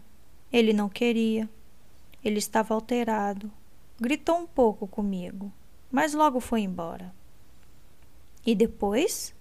O que aconteceu depois que ele foi embora? Alicia fez que não com a cabeça. Não quero falar sobre isso. Não? Por enquanto, não. Alice olhou nos meus olhos por um instante. Depois desviou o olhar para a janela, contemplando o céu que escurecia por trás das grades. Ela inclinava a cabeça de um jeito que parecia que estava flertando e o princípio de um sorriso se formava no canto de sua boca. Ela está gostando disso, pensei, de exercer poder sobre mim. Do que você quer falar? perguntei. Não sei. Nada. Eu só quero falar. E assim falamos. Falamos de Lídia e Paul, de sua mãe e do verão em que ela morreu, Falamos da infância de Alicia e da minha. Eu contei sobre o meu pai, sobre como foi crescer naquela casa. Ela parecia interessada em saber o máximo possível sobre o meu passado. o que havia me moldado e o que fez de mim a pessoa que sou. Lembro que pensei, agora não há mais volta. Estávamos derrubando as últimas barreiras entre terapeuta e paciente. Logo, seria impossível dizer quem era quem. Fim do capítulo 11. Capítulo 12. Na manhã seguinte, voltamos a nos encontrar. Nesse dia, Alice parecia diferente, mais reservada, mais cuidadosa. Acho que era porque estava se preparando para falar do dia da morte de Gabriel. Ela se sentou à minha frente e, diferente das outras vezes, olhava diretamente para mim, mantendo contato visual o tempo todo. Alicia começou a falar sem que eu precisasse insistir, devagar, cuidadosamente, escolhendo cada frase, como se desse pinceladas cuidadosas numa tela. Eu estava sozinha naquela tarde. Sabia que precisava pintar, mas estava tão quente que eu achava que não daria conta. Mas decidi tentar. Peguei o ventilador que tinha comprado e o levei para o ateliê no jardim. E aí. Aí. Meu celular tocou. Era Gabriel avisando que ia chegar tarde da sessão de fotos. Ele costumava fazer isso? Ligar para dizer que ia chegar tarde? O olhar que Alicia me lançou foi estranho, como se lhe parecesse uma pergunta esquisita, e fez que não com a cabeça. Não. Por quê? Eu fiquei me perguntando se ele não teria ligado por outro motivo, para saber como você estava. Julgando pelo diário, parece que Gabriel andava preocupado com seu estado mental. Ah! Alice, enfim, ficou refletindo surpresa e concordou com um lento aceno de cabeça. Entendo. Sim, sim, é possível. Desculpa, eu interrompi você. Continua. O que aconteceu depois da ligação? Alice hesitou. Eu ouvi. Ele? O homem. Quer dizer, viu o reflexo dele refletindo na janela. Ele estava lá dentro, dentro do ateliê, logo atrás de mim. Alicia fechou os olhos e ficou em silêncio. Houve uma longa pausa. Falei com delicadeza. Você pode descrever como ele era? Ela abriu os olhos e me encarou por um momento. Era alto, forte, não dava para ver o rosto, estava com uma máscara, uma máscara preta. Mas consegui ver os olhos dele. Pareciam buracos escuros, sem luz nenhuma. E o que você fez quando viu o homem? Nada. Eu estava apavorada. Fiquei olhando para ele. Ele estava segurando uma faca. Perguntei o que ele queria mas ele não disse nada. Eu disse que tinha dinheiro na cozinha, na minha bolsa. Ele balançou a cabeça e falou: Eu não quero dinheiro. E riu. Uma risada horrível. Parecia vidro quebrando. E aí ele colocou a faca no meu pescoço. O fio dela estava na minha garganta, encostado na minha pele. Ele me mandou entrar em casa com ele. Alice fechou os olhos com a lembrança. A gente saiu do ateliê e foi para o gramado. Fomos caminhando em direção à casa. Eu conseguia ver o portão da rua a poucos metros, muito perto. E de repente alguma coisa tomou conta de mim. Era era minha única chance de escapar. Dei um chute no homem com toda a força e me desvencilhei dele. E saí correndo. Corri para o portão. Alice abriu os olhos, agora sorrindo com a lembrança. Durante alguns segundos, eu estive livre. Mas o sorriso se apagou. Aí ele saltou em cima de mim. nas minhas costas. Caímos os dois no chão. Ele tapou a minha boca e eu senti a faca no pescoço. Ele disse que ia me matar se eu me mexesse. Ficamos ali alguns segundos, eu sentindo a respiração dele no rosto, um fedor horrível. E então ele me levantou e me arrastou para casa. E depois, o que aconteceu? Ele trancou a porta e eu fiquei presa. A respiração de Alice estava pesada, suas bochechas coradas. Eu não queria que ela ficasse aflita e estava tomando cuidado para não pressionar demais. Quer parar um pouco? Ela acenou negativamente com a cabeça. Vamos em frente. Já esperei tempo demais para contar isso. Quero deixar essa história para trás. Tem certeza? Talvez seja uma boa ideia fazer uma pausa. Posso fumar um cigarro? Um cigarro? Não sabia que você fumava. Eu não fumo. Eu já fumei. Pode me dar um? Como você sabe que eu fumo? Dá para sentir o cheiro. Ah, sorri meio sem graça. Tá bom. Eu me levantei. Vamos lá fora. Fim do capítulo 12. Capítulo 13. O pátio estava cheio de pacientes, como sempre reunidas em grupos, fofocando, discutindo, fumando. Algumas abraçavam a si mesmas e batiam os pés no chão para se aquecer. Alicia levou um cigarro à boca, segurando-o com os dedos longos e finos. Acendi para ela. Ao contato da chama, a ponta do cigarro crepitou com um brilho vermelho. Ela tragou profundamente, olhando meus olhos. Quase parecia estar se divertindo. Não vai fumar?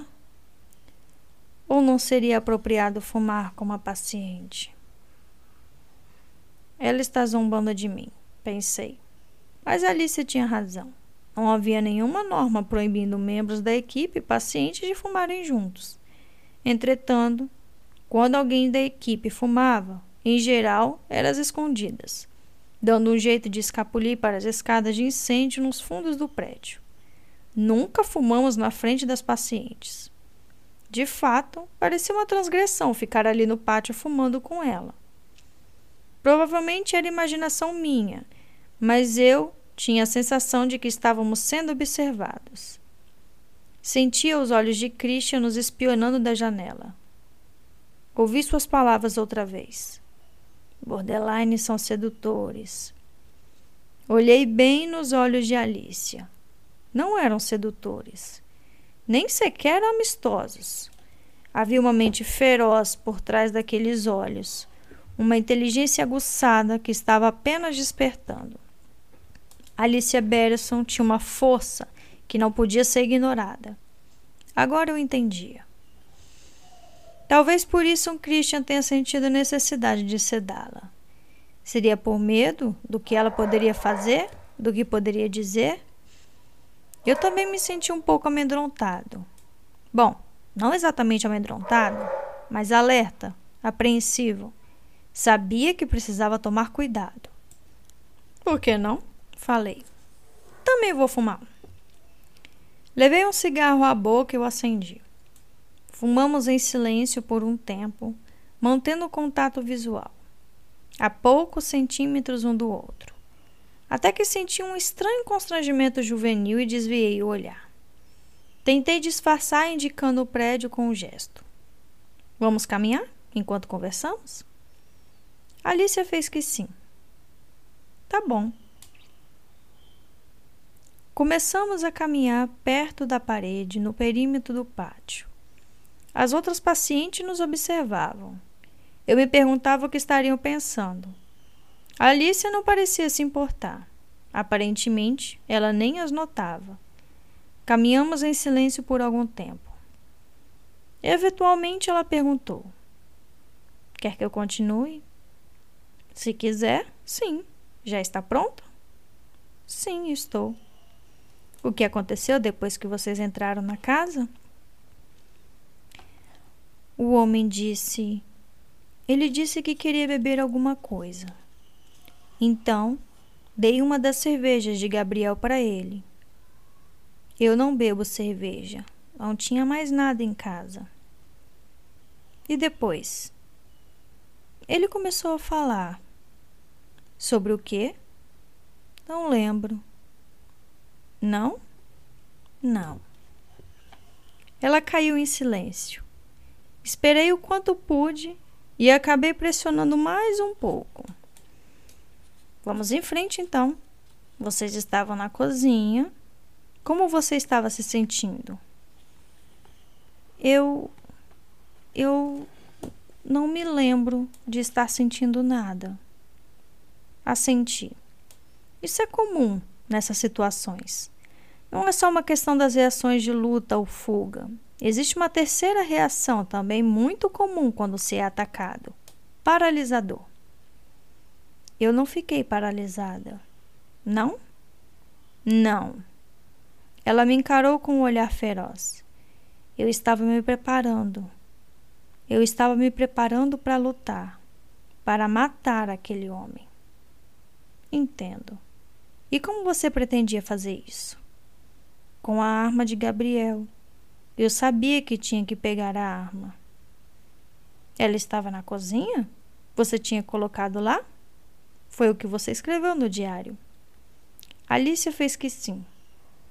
Sim, no armário ao lado da janela. Ela tragou e soltou uma longa fumaça. Eu disse que precisava beber um pouco de água e fui pegar um copo. Atravessei a cozinha.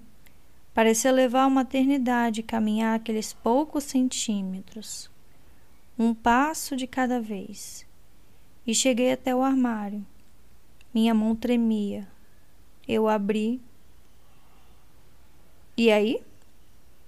O armário estava vazio. A arma não estava mais lá. E aí ele disse: Os copos estão no armário da direita. Eu me virei e a arma estava lá, na mão dele. Ele apontava para mim, rindo. E depois? Depois? O que você pensou? que era minha última chance de escapar. E agora? Agora ele ia me matar. Você achou que ele ia te matar? Eu sabia que ia. Mas então por que a demora? Por que não matar você assim que entrou na casa? Alice não respondeu. Eu olhava para ela. Para minha surpresa, havia um sorriso em seus lábios. Quando eu era pequena, Tia Lídia tinha uma gatinha, uma gata malhada. Eu não gostava muito dela. Ela era selvagem, às vezes avançava em mim com as garras afiadas. Ela era má, cruel. Mas animais não agem por instinto? Será que podem ser cruéis? Alicia me encarou com intensidade no olhar. Eles podem ser cruéis. Sim, aquela gata era. Ela trazia animais do mato, camundongos e passarinhos que tinha capturado, e eles sempre estavam quase mortos, feridos, mas vivos. E ela ficava brincando com eles, desse jeito. Entendi. Você quer dizer que era como se fosse a presa desse homem também. Que ele estava numa espécie de jogo sádico com você. É isso? Alicia Jogou a guimba do cigarro no chão e pisou nela. E dá outro? Entreguei a ela o maço. Alicia pegou um cigarro e o acendeu. Ficou fumando por um momento. Gabriel ia voltar para casa às oito da noite. Faltavam duas horas. Eu ficava olhando para o relógio. Então ele perguntou: O que foi? Você não gosta da minha companhia? e passou o cano da arma na minha pele, subindo e descendo pelo braço. Ela estremeceu ao se lembrar disso. Eu disse que Gabriel ia chegar a qualquer momento. E a resposta dele foi: E daí? Ele vai te salvar? E o que você disse? Eu não disse nada. Ficava olhando para o relógio. E aí, meu celular tocou. Era Gabriel. Ele mandou que eu atendesse, com a arma apontada para minha cabeça. E aí? O que Gabriel disse? Ele disse. Ele disse que a sessão de fotos tinha virado um verdadeiro pesadelo e por isso eu podia jantar sem ele. Ele não ia chegar antes das dez. Eu desliguei e falei: Meu marido está chegando. Ele vai chegar daqui a alguns minutos. É melhor você ir embora. O homem se limitou a dar uma risada, então falou: Mas eu ouvi o seu marido avisando que não chega antes das dez. A gente tem muito tempo para matar. E arruma uma corda, uma fita adesiva, qualquer coisa. Vou amarrar você. Eu fiz o que ele mandou. Naquele momento, eu soube que não adiantava mais ter qualquer esperança. Eu já sabia como aquilo ia acabar.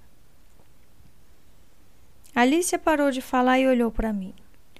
Eu via a emoção bruta em seus olhos. Me perguntava se não estaria forçando demais a barra. Talvez seja melhor fazer uma pausa. Não, eu preciso terminar isso. Eu preciso fazer isso. E ela continuou, agora falando mais rápido. Eu não tinha nenhuma corda. Então ele pegou o fio que eu usava para pendurar as telas. Me fez ir até a sala e pegou uma cadeira da mesa de jantar. Ele me mandou sentar. Depois começou a passar o fio pelos meus tornozelos e me prendeu na cadeira. Eu senti que o fio estava me cortando. Depois disso eu implorei. Por favor, por favor. Mas ele não ouvia. Ele amarrou meus punhos a minhas costas e eu tinha certeza que ele ia me matar. Eu queria. Eu queria que ele tivesse me matado. Alice pareceu cuspir essas palavras. Fiquei assombrado com a sua veemência. Por que você queria isso? Porque o que ele fez foi ainda pior. Por um segundo, achei que Alice ia chorar. Resisti ao súbito impulso de abraçá-la tomá-la nos braços, beijá-la, consolá-la, garantir que ela estava em segurança. E me contive. Apaguei o cigarro no muro de tijolos vermelhos. Sinto que você precisa de alguém que cuide de você. Me sinto querendo cuidar de você, Alicia. Não. Ela balançou com firmeza. Não é isso que eu quero de você. O que você quer? Alicia não respondeu. Ela se virou e voltou para dentro do prédio. Fim do capítulo 13. Capítulo 14. Acendi a luz na sala de terapia e fechei a porta. Quando me virei, Alice já estava se sentando, mas não na sua cadeira. Ela estava na minha cadeira. Normalmente eu teria explorado o significado desse gesto tão revelador, mas não disse nada. Se o fato de se sentar na minha cadeira significava que ela estava no comando, o fato é que estava mesmo. Eu me vi impaciente para chegar logo ao fim da história, agora que estávamos tão perto. Então, me limitei a me sentar e esperei que ela começasse a falar. Com os olhos semicerrados, Alice ficou totalmente imóvel. Por fim, disse: Eu estava amarrada na cadeira e toda vez que me mexia, o fio cortava ainda mais as minhas pernas, que começaram a sangrar. Era um alívio focar a atenção nos cortes e não nos meus pensamentos. Coisas muito assustadoras passavam pela minha cabeça. Eu achava que nunca mais veria Gabriel. Eu achava que ia morrer. E o que aconteceu? Ficamos lá sentados uma eternidade. Engraçado. Sempre achei que o medo era uma sensação fria, mas não é. Ele queima que nem fogo. Estava muito quente na sala. As janelas fechadas, as persianas baixadas. Um ar pesado, parado, sufocante. Gotas de suor escorriam da minha testa e caíam nos meus olhos, que ardiam.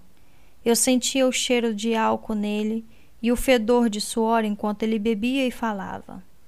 Ele não parava de falar. Eu não prestava muita atenção. Estava ouvindo uma mosca enorme zunindo entre a persiana e a janela. Ela estava presa e batia na vidraça. Tuque, tuque, tuque. E ele fazia perguntas sobre mim, Gabriel, como a gente se conheceu, há quanto tempo a gente estava junto, se a gente era feliz. Eu deduzi que, se ele continuasse falando, eu teria mais chances de continuar viva. Por isso eu respondia as perguntas sobre mim, sobre Gabriel, sobre meu trabalho.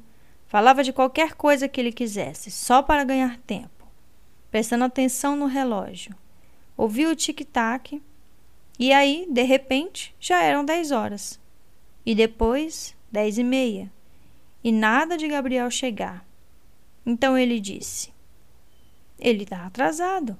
Talvez não venha. E eu falei que ele vinha sim. E aí ele disse: Bom, pelo menos eu estou aqui para fazer companhia a você. Até que o relógio deu onze horas e eu ouvi o carro lá fora. O sujeito foi até minha janela para espiar e falou: já não era sem tempo. O que aconteceu depois? Contou Alicia. Foi muito rápido. O homem a agarrou e girou a cadeira para deixá-la de costas para a porta. Disse que daria um tiro na cabeça de Gabriel se ela abrisse a boca para dizer uma palavra ou emitisse qualquer som e desapareceu. Instantes depois, as luzes se apagaram e tudo ficou escuro. No hall de entrada, a porta se abriu e depois fechou. Alicia? chamou Gabriel. Sem resposta, ele voltou a chamar, entrou na sala de estar e a viu junto à lareira de costas. Por que você está aí no escuro? perguntou Gabriel. Silêncio.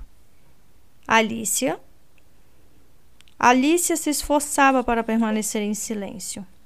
Ela queria gritar, mas seus olhos haviam se acostumado ao escuro e ela conseguia ver à sua frente, no canto da sala, a arma empunhada pelo homem reluzindo.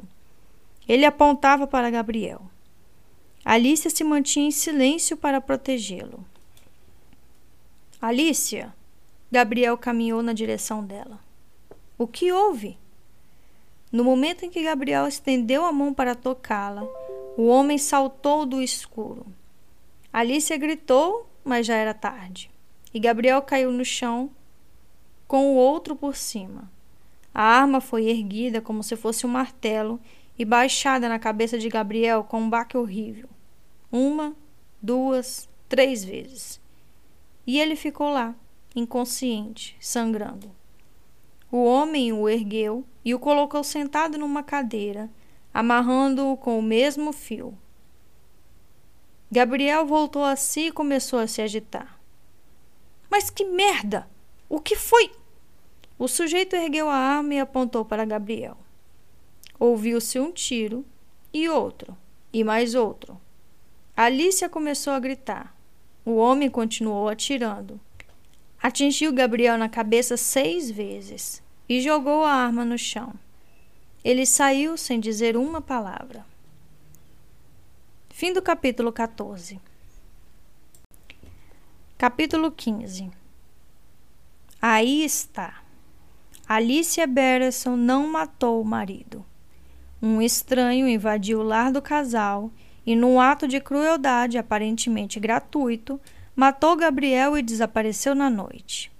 Alice era totalmente inocente. Isso, se você acreditar na história dela. Mas eu não acreditei nem um pouco. Sem falar das evidências, incoerências e imprecisões, como o fato de Gabriel não ter levado seis tiros, mas cinco, pois uma das balas foi parar no teto. Alicia tampouco foi encontrada amarrada em uma cadeira, mas de pé, no meio da sala, depois de cortar os pulsos. Na nossa conversa, Alicia não disse que o homem a havia desamarrado nem explicou porque desde o início não contou à polícia essa versão dos fatos. Não, eu sabia que ela estava mentindo. Fiquei irritado por ela ter mentido assim tão descaradamente sem motivo na minha cara. Por um segundo fiquei me perguntando se não estaria me testando, para ver se eu engolia a história. Nesse caso, eu não deixaria transparecer nada. Fiquei lá sentada em silêncio. Contrariando seus lábios, Alicia falou primeiro. Estou cansada. Quero parar. Fiz que sim. Não podia objetar. A gente continua amanhã, disse ela. Ainda tem mais coisas para contar?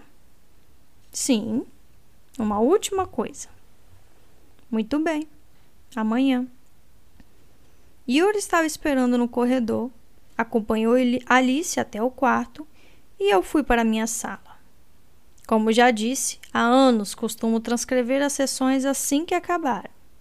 A capacidade de registrar com precisão o que foi dito nos 50 minutos anteriores é de fundamental importância para um terapeuta. Caso contrário, muitos detalhes são esquecidos e o imediatismo das emoções é perdido. Me sentei à mesa e comecei a anotar o mais rápido possível tudo o que havíamos dito. Quando acabei, Percorri os corredores agarrando as minhas anotações. Bati à porta de Diomedes. Como não houve resposta, bati de novo. Nada. Abri uma fresta na porta e lá estava Diomedes, um sono profundo no seu sofá estreito. Professor, outra vez, mais alto. Professor Diomedes. Ele acordou num sobressalto e rapidamente se sentou. Piscava para mim. O que foi? O que houve? A gente precisa conversar. É melhor eu voltar depois? Diomedes franziu a testa, fazendo que não com a cabeça. Eu estava fazendo a cesta. Eu sempre faço isso depois do almoço. Me ajuda a aguentar até a tarde. E vai se tornando uma necessidade com a idade. Bocejando, ele se levantou. Entre, Theo. Sente-se. Pela sua cara é importante. Acho que sim. É sim. Alicia?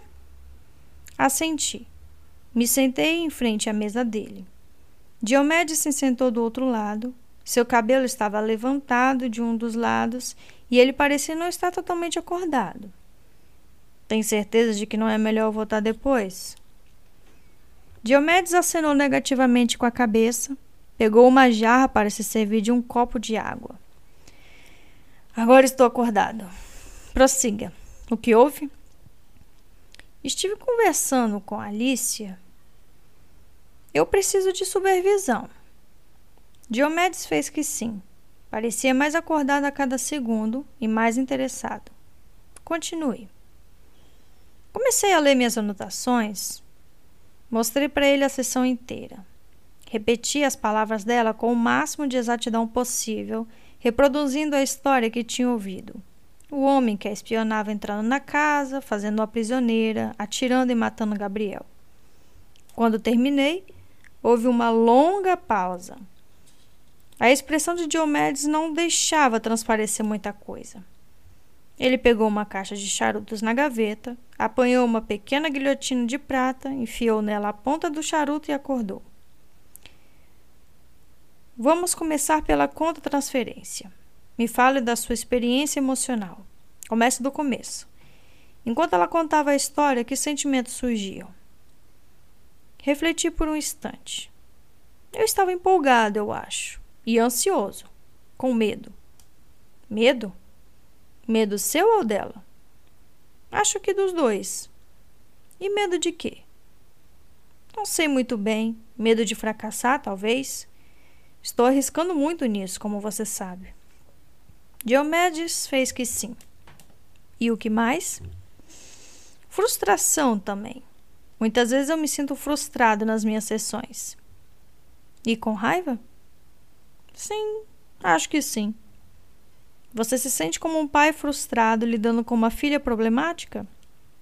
Sim, eu quero ajudar a Alicia, mas não sei se ela quer ser ajudada. Ele fez que sim. Vamos ficar com o sentimento de raiva. Fale mais disso. Como se manifesta? Hesitei. Bom, muitas vezes eu acabo a sessão com uma dor de cabeça fortíssima. Diomedes assentiu. Sim, exatamente. A coisa tem que sair de um jeito ou de outro. O estagiário que não fica ansioso vai acabar doente. Quem foi que disse isso? Não sei, dei de ombros. Eu estou doente e ansioso. Diomedes sorriu. Mas você também não é mais um estagiário, embora esses sentimentos nunca desapareçam por completo. Ele pegou o charuto. Vamos lá fora fumar. Fomos para a escada de incêndio. Diomedes deu algumas baforadas no charuto, refletindo, e acabou chegando a uma conclusão. Você sabe, ela está mentindo. Sobre o homem ter matado Gabriel? Também achei. Não só isso. O que então? A coisa toda, essa baboseira toda. Eu não acredito numa só palavra. Devo ter parecido bastante surpreso. Eu imaginei que ele não daria crédito mesmo a certos elementos da história de Alicia, mas não esperava que rejeitasse o pacote completo. Você não acredita na história sobre o homem? Não, não acredito. Eu não acredito nem que esse homem exista. É uma fantasia, do começo ao fim. Como você tem tanta certeza disso? Diomedes abriu um sorriso estranho. Podemos dizer que é a minha intuição. Anos de experiência profissional com fantasias. Tentei interrompê-lo, mas ele se antecipou com um gesto de mão. Naturalmente, não espero que concorde, Theo. Você foi fundo com Alicia e seus sentimentos estão misturados aos delas, feito um novelo de lã.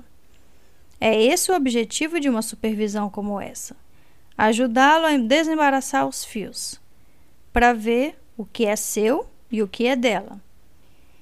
E, quando conseguir distância e clareza, desconfio que vai se sentir bem diferente sobre sua experiência com Alicia Berison. Não sei se estou entendendo. Bom, para ser franco, receio que ela esteja representando um papel para você, manipulando você. E acho que é uma performance moldada especificamente para apelar para os seus instintos cavalheirescos e, digamos, românticos.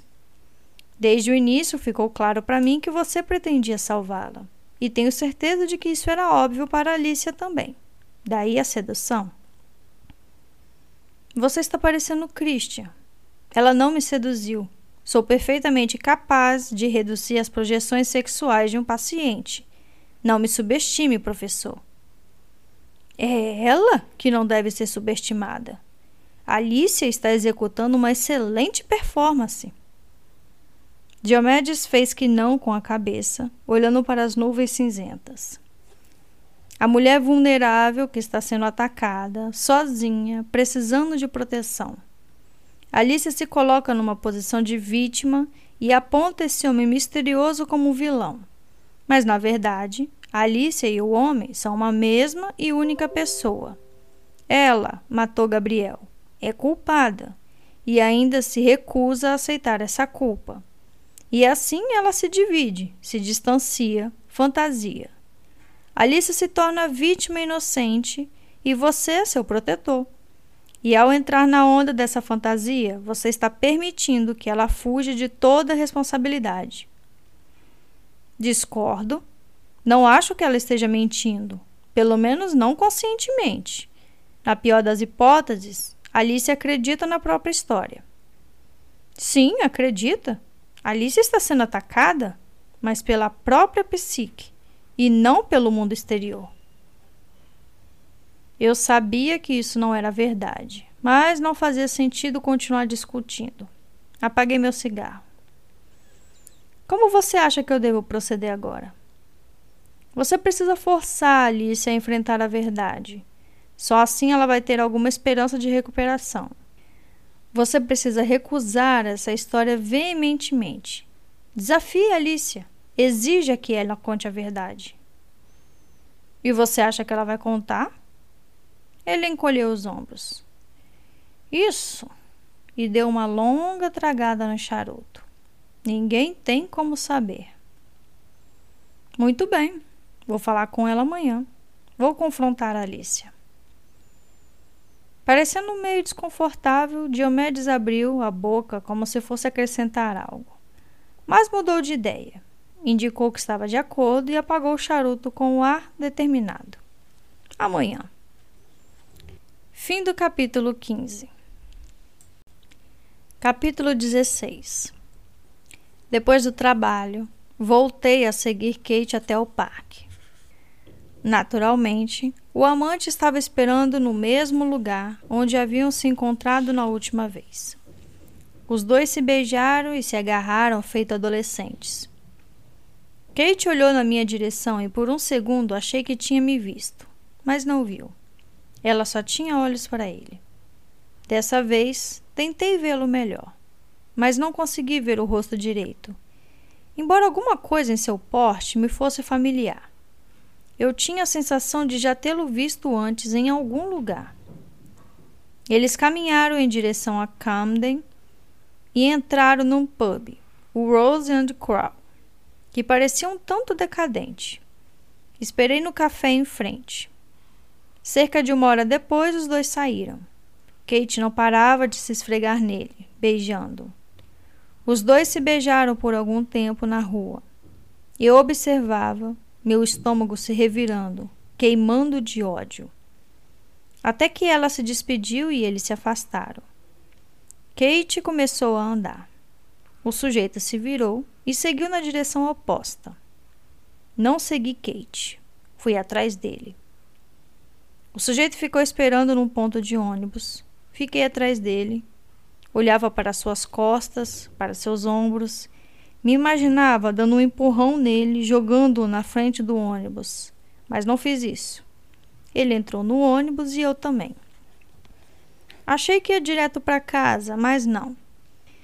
Ele fez duas baldeações.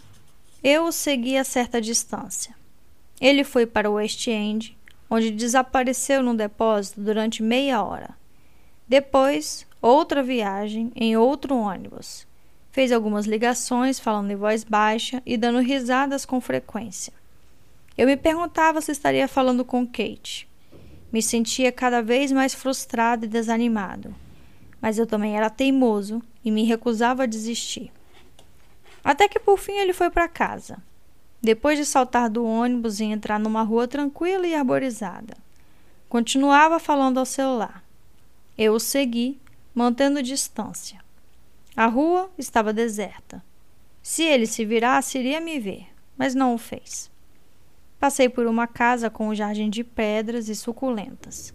Agi sem pensar. Parecia que meu corpo se movia por conta própria.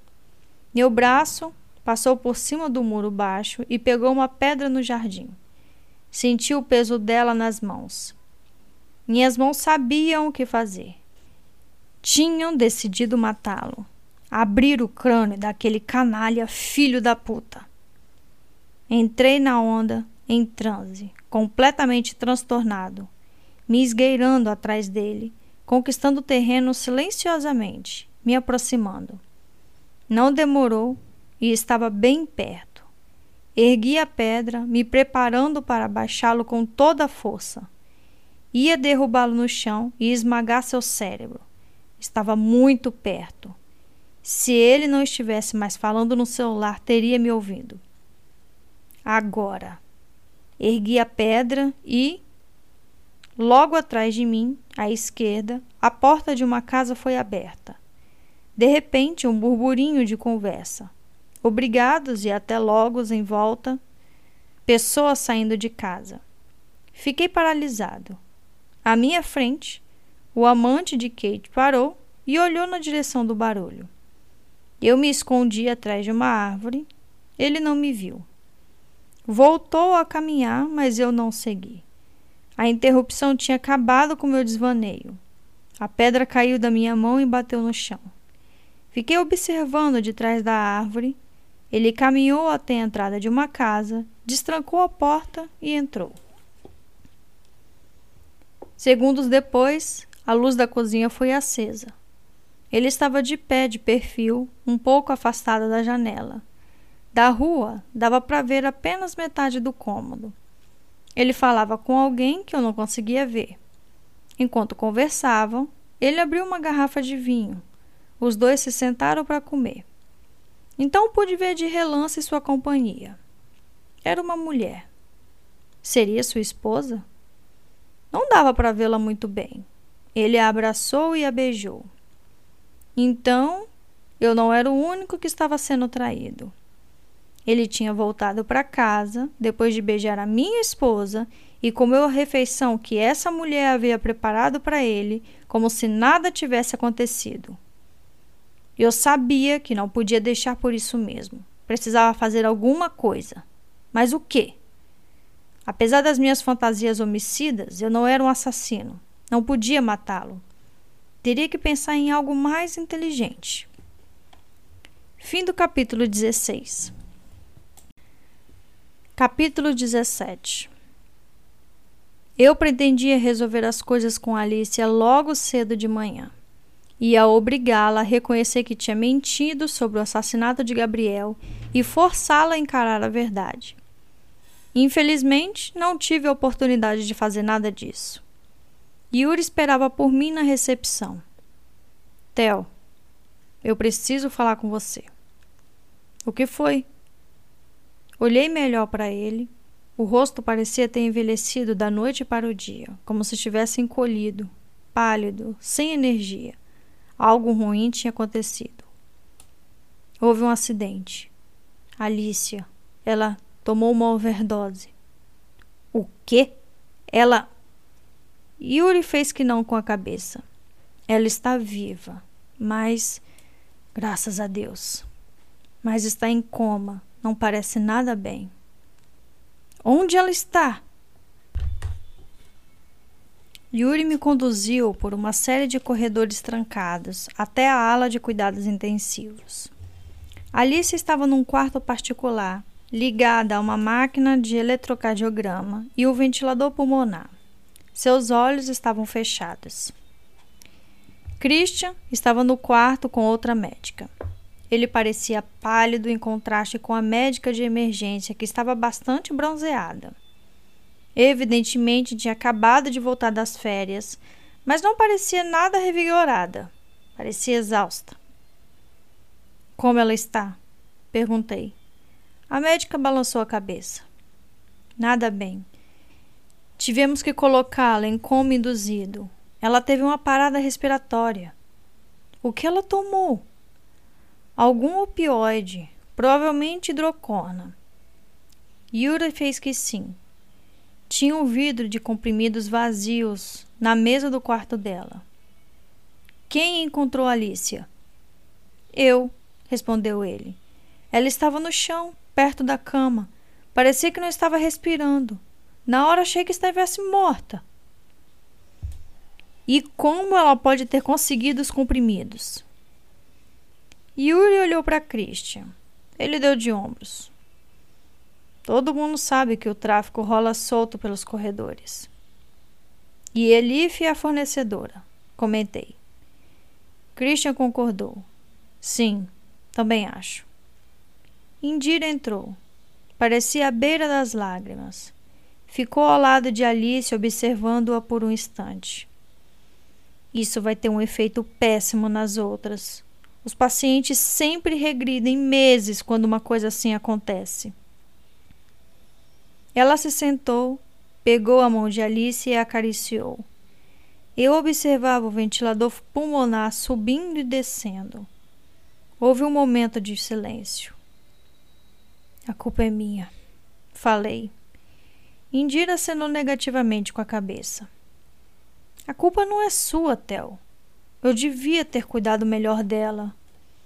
Você fez o melhor possível.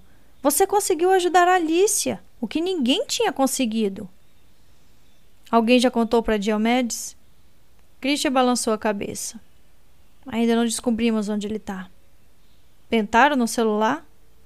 E no telefone de casa também. Tentei algumas vezes. Yuri franziu a testa. Mas eu vi o professor Diomedes mais cedo. Ele estava aqui. Estava? Sim, hoje cedo. Ele estava na outra ponta do corredor e parecia com pressa. Pelo menos acho que era ele. Estranho. Bom, ele deve ter ido para casa. Tente de novo, por favor. Yuri assentiu. Estava com um ar meio distante, confuso, perdido. Parecia ter reagido muito mal à situação. Fiquei com pena dele. O pager de Christian tocou, assustando, e ele logo saiu do quarto, seguido por Yuri e a médica.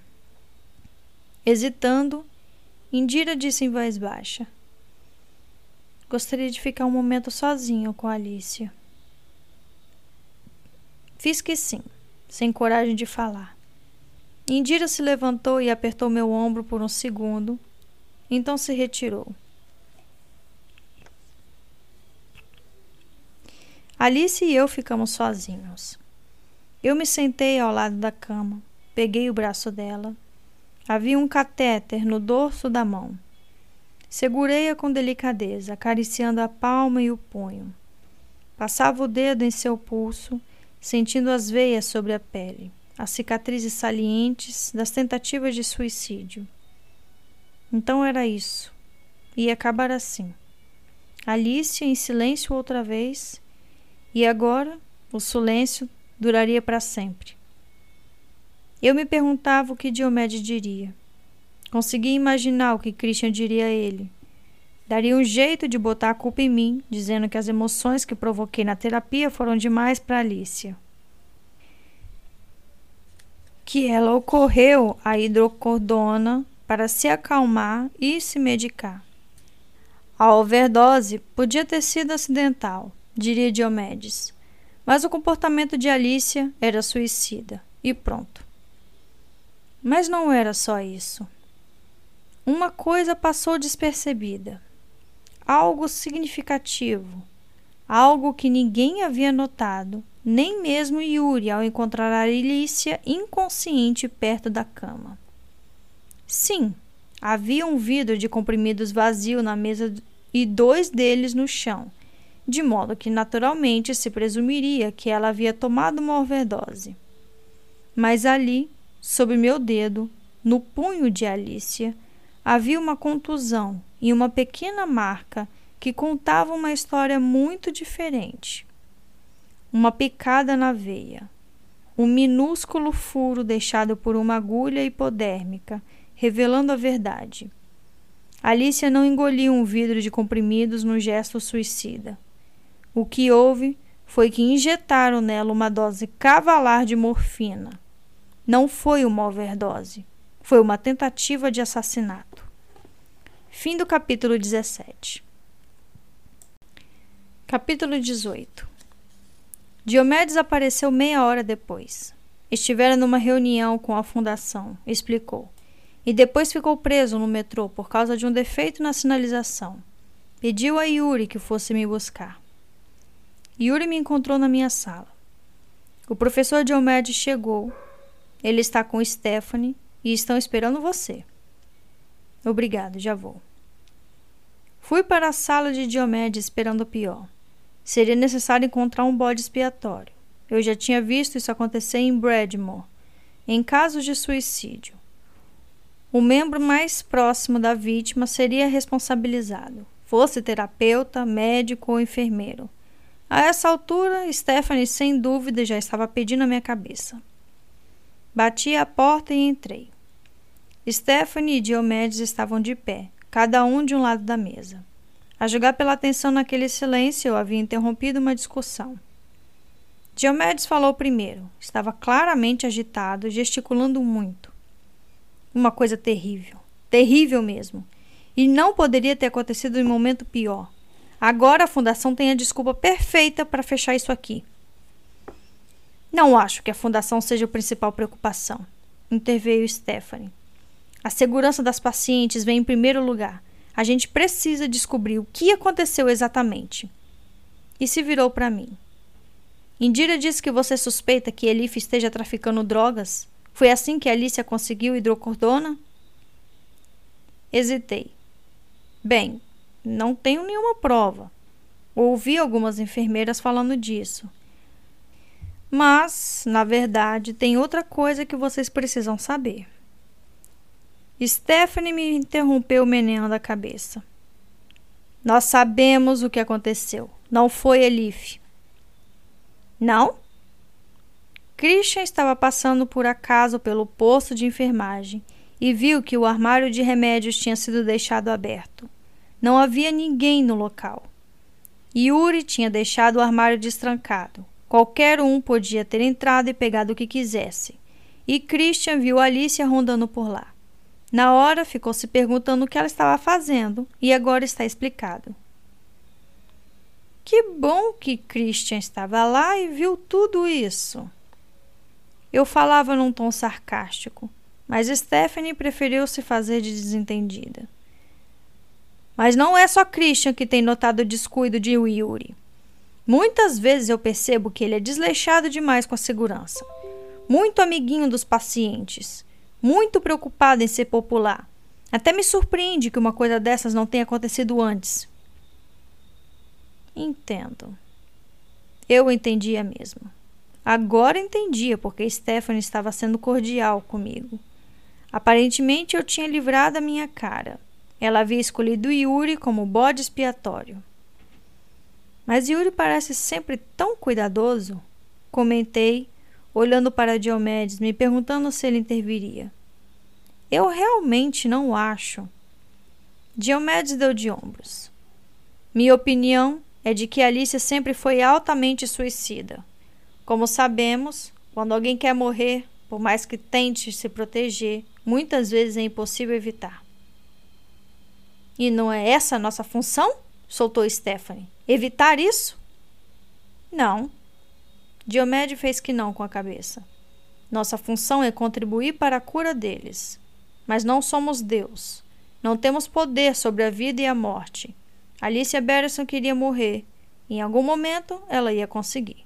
Ou pelo menos quase conseguir. Hesitei. Era agora ou nunca. Não tenho tanta certeza assim. Intervim. Não acho que tenha sido uma tentativa de suicídio. Você acha que foi um acidente? Não, não acho que tenha sido um acidente. Intrigado, Diomedes olhou para mim. O que você está querendo dizer, Theo? Qual é a alternativa?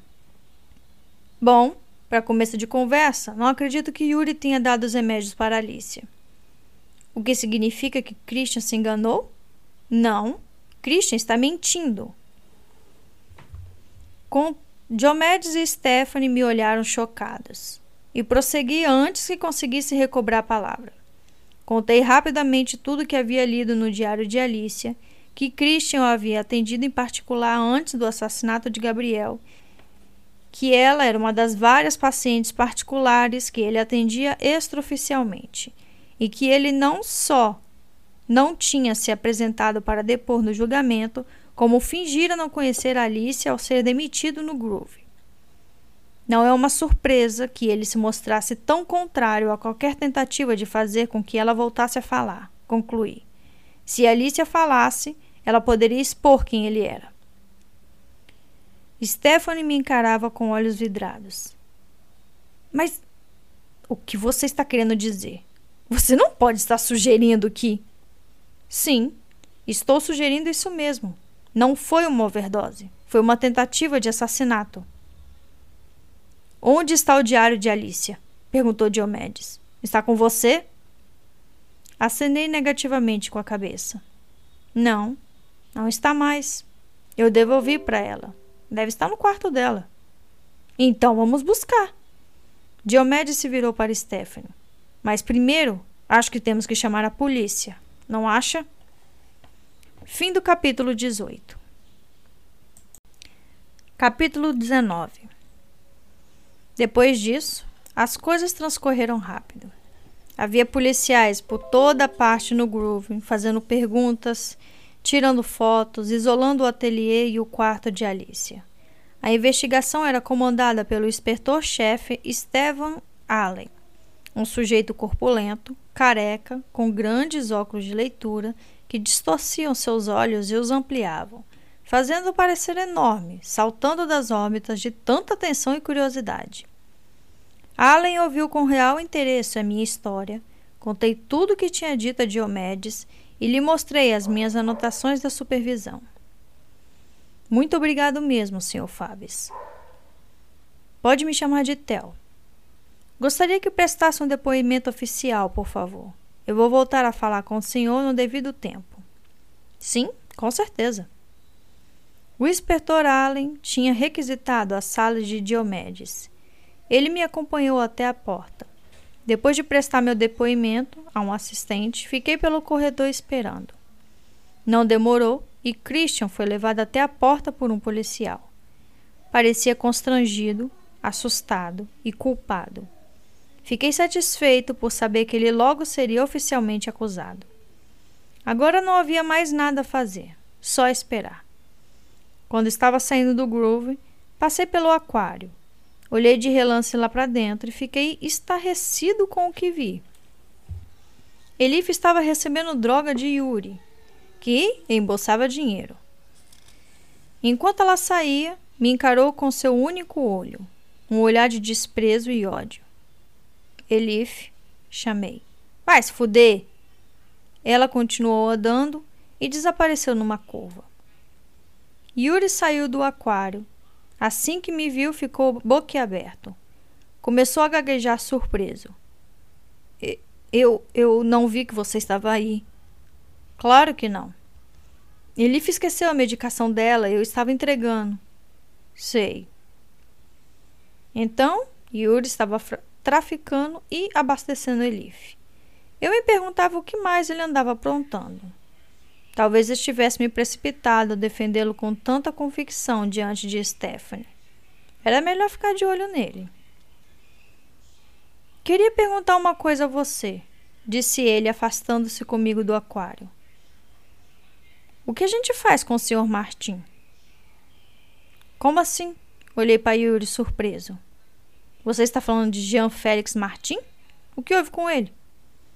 Ele está aqui faz horas. Veio visitar Alicia hoje de manhã e está esperando aqui desde então.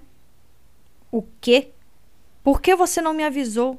Você está me dizendo que ele está aqui esse tempo todo? Foi mal, isso me fugiu a cabeça completamente com tudo que aconteceu. Ele está na sala de espera. Entendo. Bem, é melhor ir falar com ele. Corri escada abaixo até a recepção, pensando no que tinha acabado de ouvir. O que Jean Félix estaria fazendo ali? Eu me perguntava o que ele poderia querer, o que significava aquilo. Entrei na sala de espera e olhei ao redor. Mas não havia ninguém lá. Fim do capítulo 19. Capítulo 20. Saí do groove e acendi um cigarro. Uma voz masculina chamou meu nome. Olhei, esperando que fosse Jean Félix, mas não era. Era Max Berison. Ele estava saindo de um carro e vinha em minha direção. Que merda é essa? gritou. O que aconteceu? Seu rosto estava vermelho, retorcido de raiva. Acabaram de me ligar falando de Alicia. O que aconteceu com ela? Recuei um passo. Por favor, se acalme-se, Sr. Berison. Me acalmar? Minha cunhada está aí em coma por causa da porra da sua negligência. Max estava de punho fechado e o ergueu. Achei que ia me dar um soco. Mas foi interrompido por Tânia. Ela se aproximou apressada com tanta raiva quanto Max, mas raiva dele e não de mim. Para, Max! Pelo amor de Deus, quer piorar ainda mais as coisas? Não é culpa do Theo. Max a ignorou e se voltou para mim. Seus olhos estavam furiosos. Alice estava sob os seus cuidados! gritou. Como foi que você deixou isso acontecer? Como? Seus olhos se encheram de lágrimas de raiva. Ele não se esforçava nem um pouco para disfarçar as emoções e ficou ali chorando. Olhei para Tânia. É claro que ela sabia dos sentimentos dele por Alicia. Tânia estava consternada e exausta. Sem dizer mais nada, virou-se e voltou para o carro. Eu queria me afastar de Max o mais rápido possível. Continuei andando. E ele continuou gritando insultos. Achei que ia me seguir, mas não. Estava plantado no mesmo lugar. Um homem devastado, me chamando, gritando de forma patética. Você é o responsável. Minha pobre Alicia, minha menina, minha pobre Alicia. Você vai pagar por isso, está me ouvindo? Max continuou gritando, mas eu ignorei. Logo sua voz desapareceu no silêncio e eu estava sozinho. Continuei andando. Fim do capítulo 20. Capítulo 21 Voltei à casa do amante de Kate. Fiquei em frente a ela uma hora, observando. Até que a porta se abriu e ele saiu. Onde estaria indo? Encontrar Kate? Hesitei, mas decidi não segui-lo. Preferi ficar vigiando a casa. Observei sua esposa pela janela. Isso me trouxe a certeza de que precisava fazer algo para ajudá-la. Ela era eu, e eu era ela duas vítimas inocentes, enganadas e traídas. Ela acreditava que aquele homem a amava, mas não era verdade. Talvez eu estivesse errado ao presumir que ela não sabia de nada sobre o caso. Talvez soubesse. Talvez tivesse um relacionamento aberto e ela também fosse promíscua. Mas alguma coisa me dizia que não era o caso. Ela parecia inocente, como também havia sido o meu caso um dia. Era meu dever levar a verdade a ela. Eu poderia revelar a verdade sobre o homem com quem vivia, em cuja cama dormia. Não tinha escolha. Eu precisava ajudá-la. Nos dias subsequentes, continuei voltando lá. Numa dessas vezes, ela saiu de casa para dar uma caminhada. Eu a segui, mantendo distância. Queria evitar que me visse. Em algum momento, mas, ainda que ela me visse, eu não passava de um estranho, por enquanto. Acabei me afastando e fui comprar algumas coisas. Mas voltei, fiquei do outro lado da rua, observando a casa. Voltei a vê-la, de pé, perto da janela. Eu não tinha nenhum plano, só uma ideia vaga e incipiente do que precisava fazer. Como um artista inexperiente, eu sabia o resultado que desejava, sem saber exatamente como chegar até ele. Esperei um pouco e então fui até a casa. Tentei abrir o portão. Estava destrancado. Ele se abriu e eu entrei no jardim. Senti uma súbita descarga de adrenalina, aquela emoção ilícita de invadir a propriedade alheia. Até que vi a porta dos fundos se abrir. Procurei um lugar para me esconder. Vi que havia um pequeno chalé do outro lado do gramado. Saí correndo sem fazer barulho e entrei nele. Fiquei lá por um segundo, prendendo a respiração, o coração batendo forte. Será que ela me viu? Ouvi seus passos se aproximando. Tarde demais para recuar, levei a mão ao bolso de trás e peguei a balaclava preta que tinha comprado, cobri a cabeça com ela, calcei um par de luvas. Ela entrou estava falando ao celular. Tudo bem, amor. A gente se vê às oito. Sim, também te amo. Ela finalizou a ligação e ligou o ventilador. Ficou na frente dele, os cabelos voando ao vento. Pegou um pincel e se aproximou de uma tela apoiada no cavalete. Estava discosta para mim, até que viu meu reflexo na janela. Acho que viu primeiro minha faca se retesou e se virou lentamente. Seus olhos estavam arregalados de medo. Ficamos nos encarando em silêncio. Era a primeira vez que eu me via frente a frente com Alicia Beresson. O resto, como dizem, é história. Fim da quarta parte. Ah! Queria ser uma mosquinha pra estar tá bem diante de vocês agora, pra ver a cara de vocês. De todos vocês, a cara de bobo de vocês, a cara de bobo, de pego desprevenido de todos vocês. Porque quando eu cheguei nessa parte, eu quase joguei o livro pela janela porque ninguém tinha me enganado tão bem quanto o Alex Michel. Eu não sei falar o nome do autor, não, gente. Depois eu escrevo aqui. Meu Deus, pastor! e aí, gostaram? Escrevam aqui pra mim, gente. Escrevam, escrevam aqui embaixo pra mim, pelo amor de Deus, que eu quero saber de vocês o que vocês acharam desse, dessa quarta parte, que é a penúltima parte aí da, do livro, né? Finalmente Alice abriu a boca e falou aí a sua história, a sua versão da história do que aconteceu, né? Do assassinato de Gabriel. E até o momento, era o que se acreditava, né? Mas sempre há uma segunda versão da história.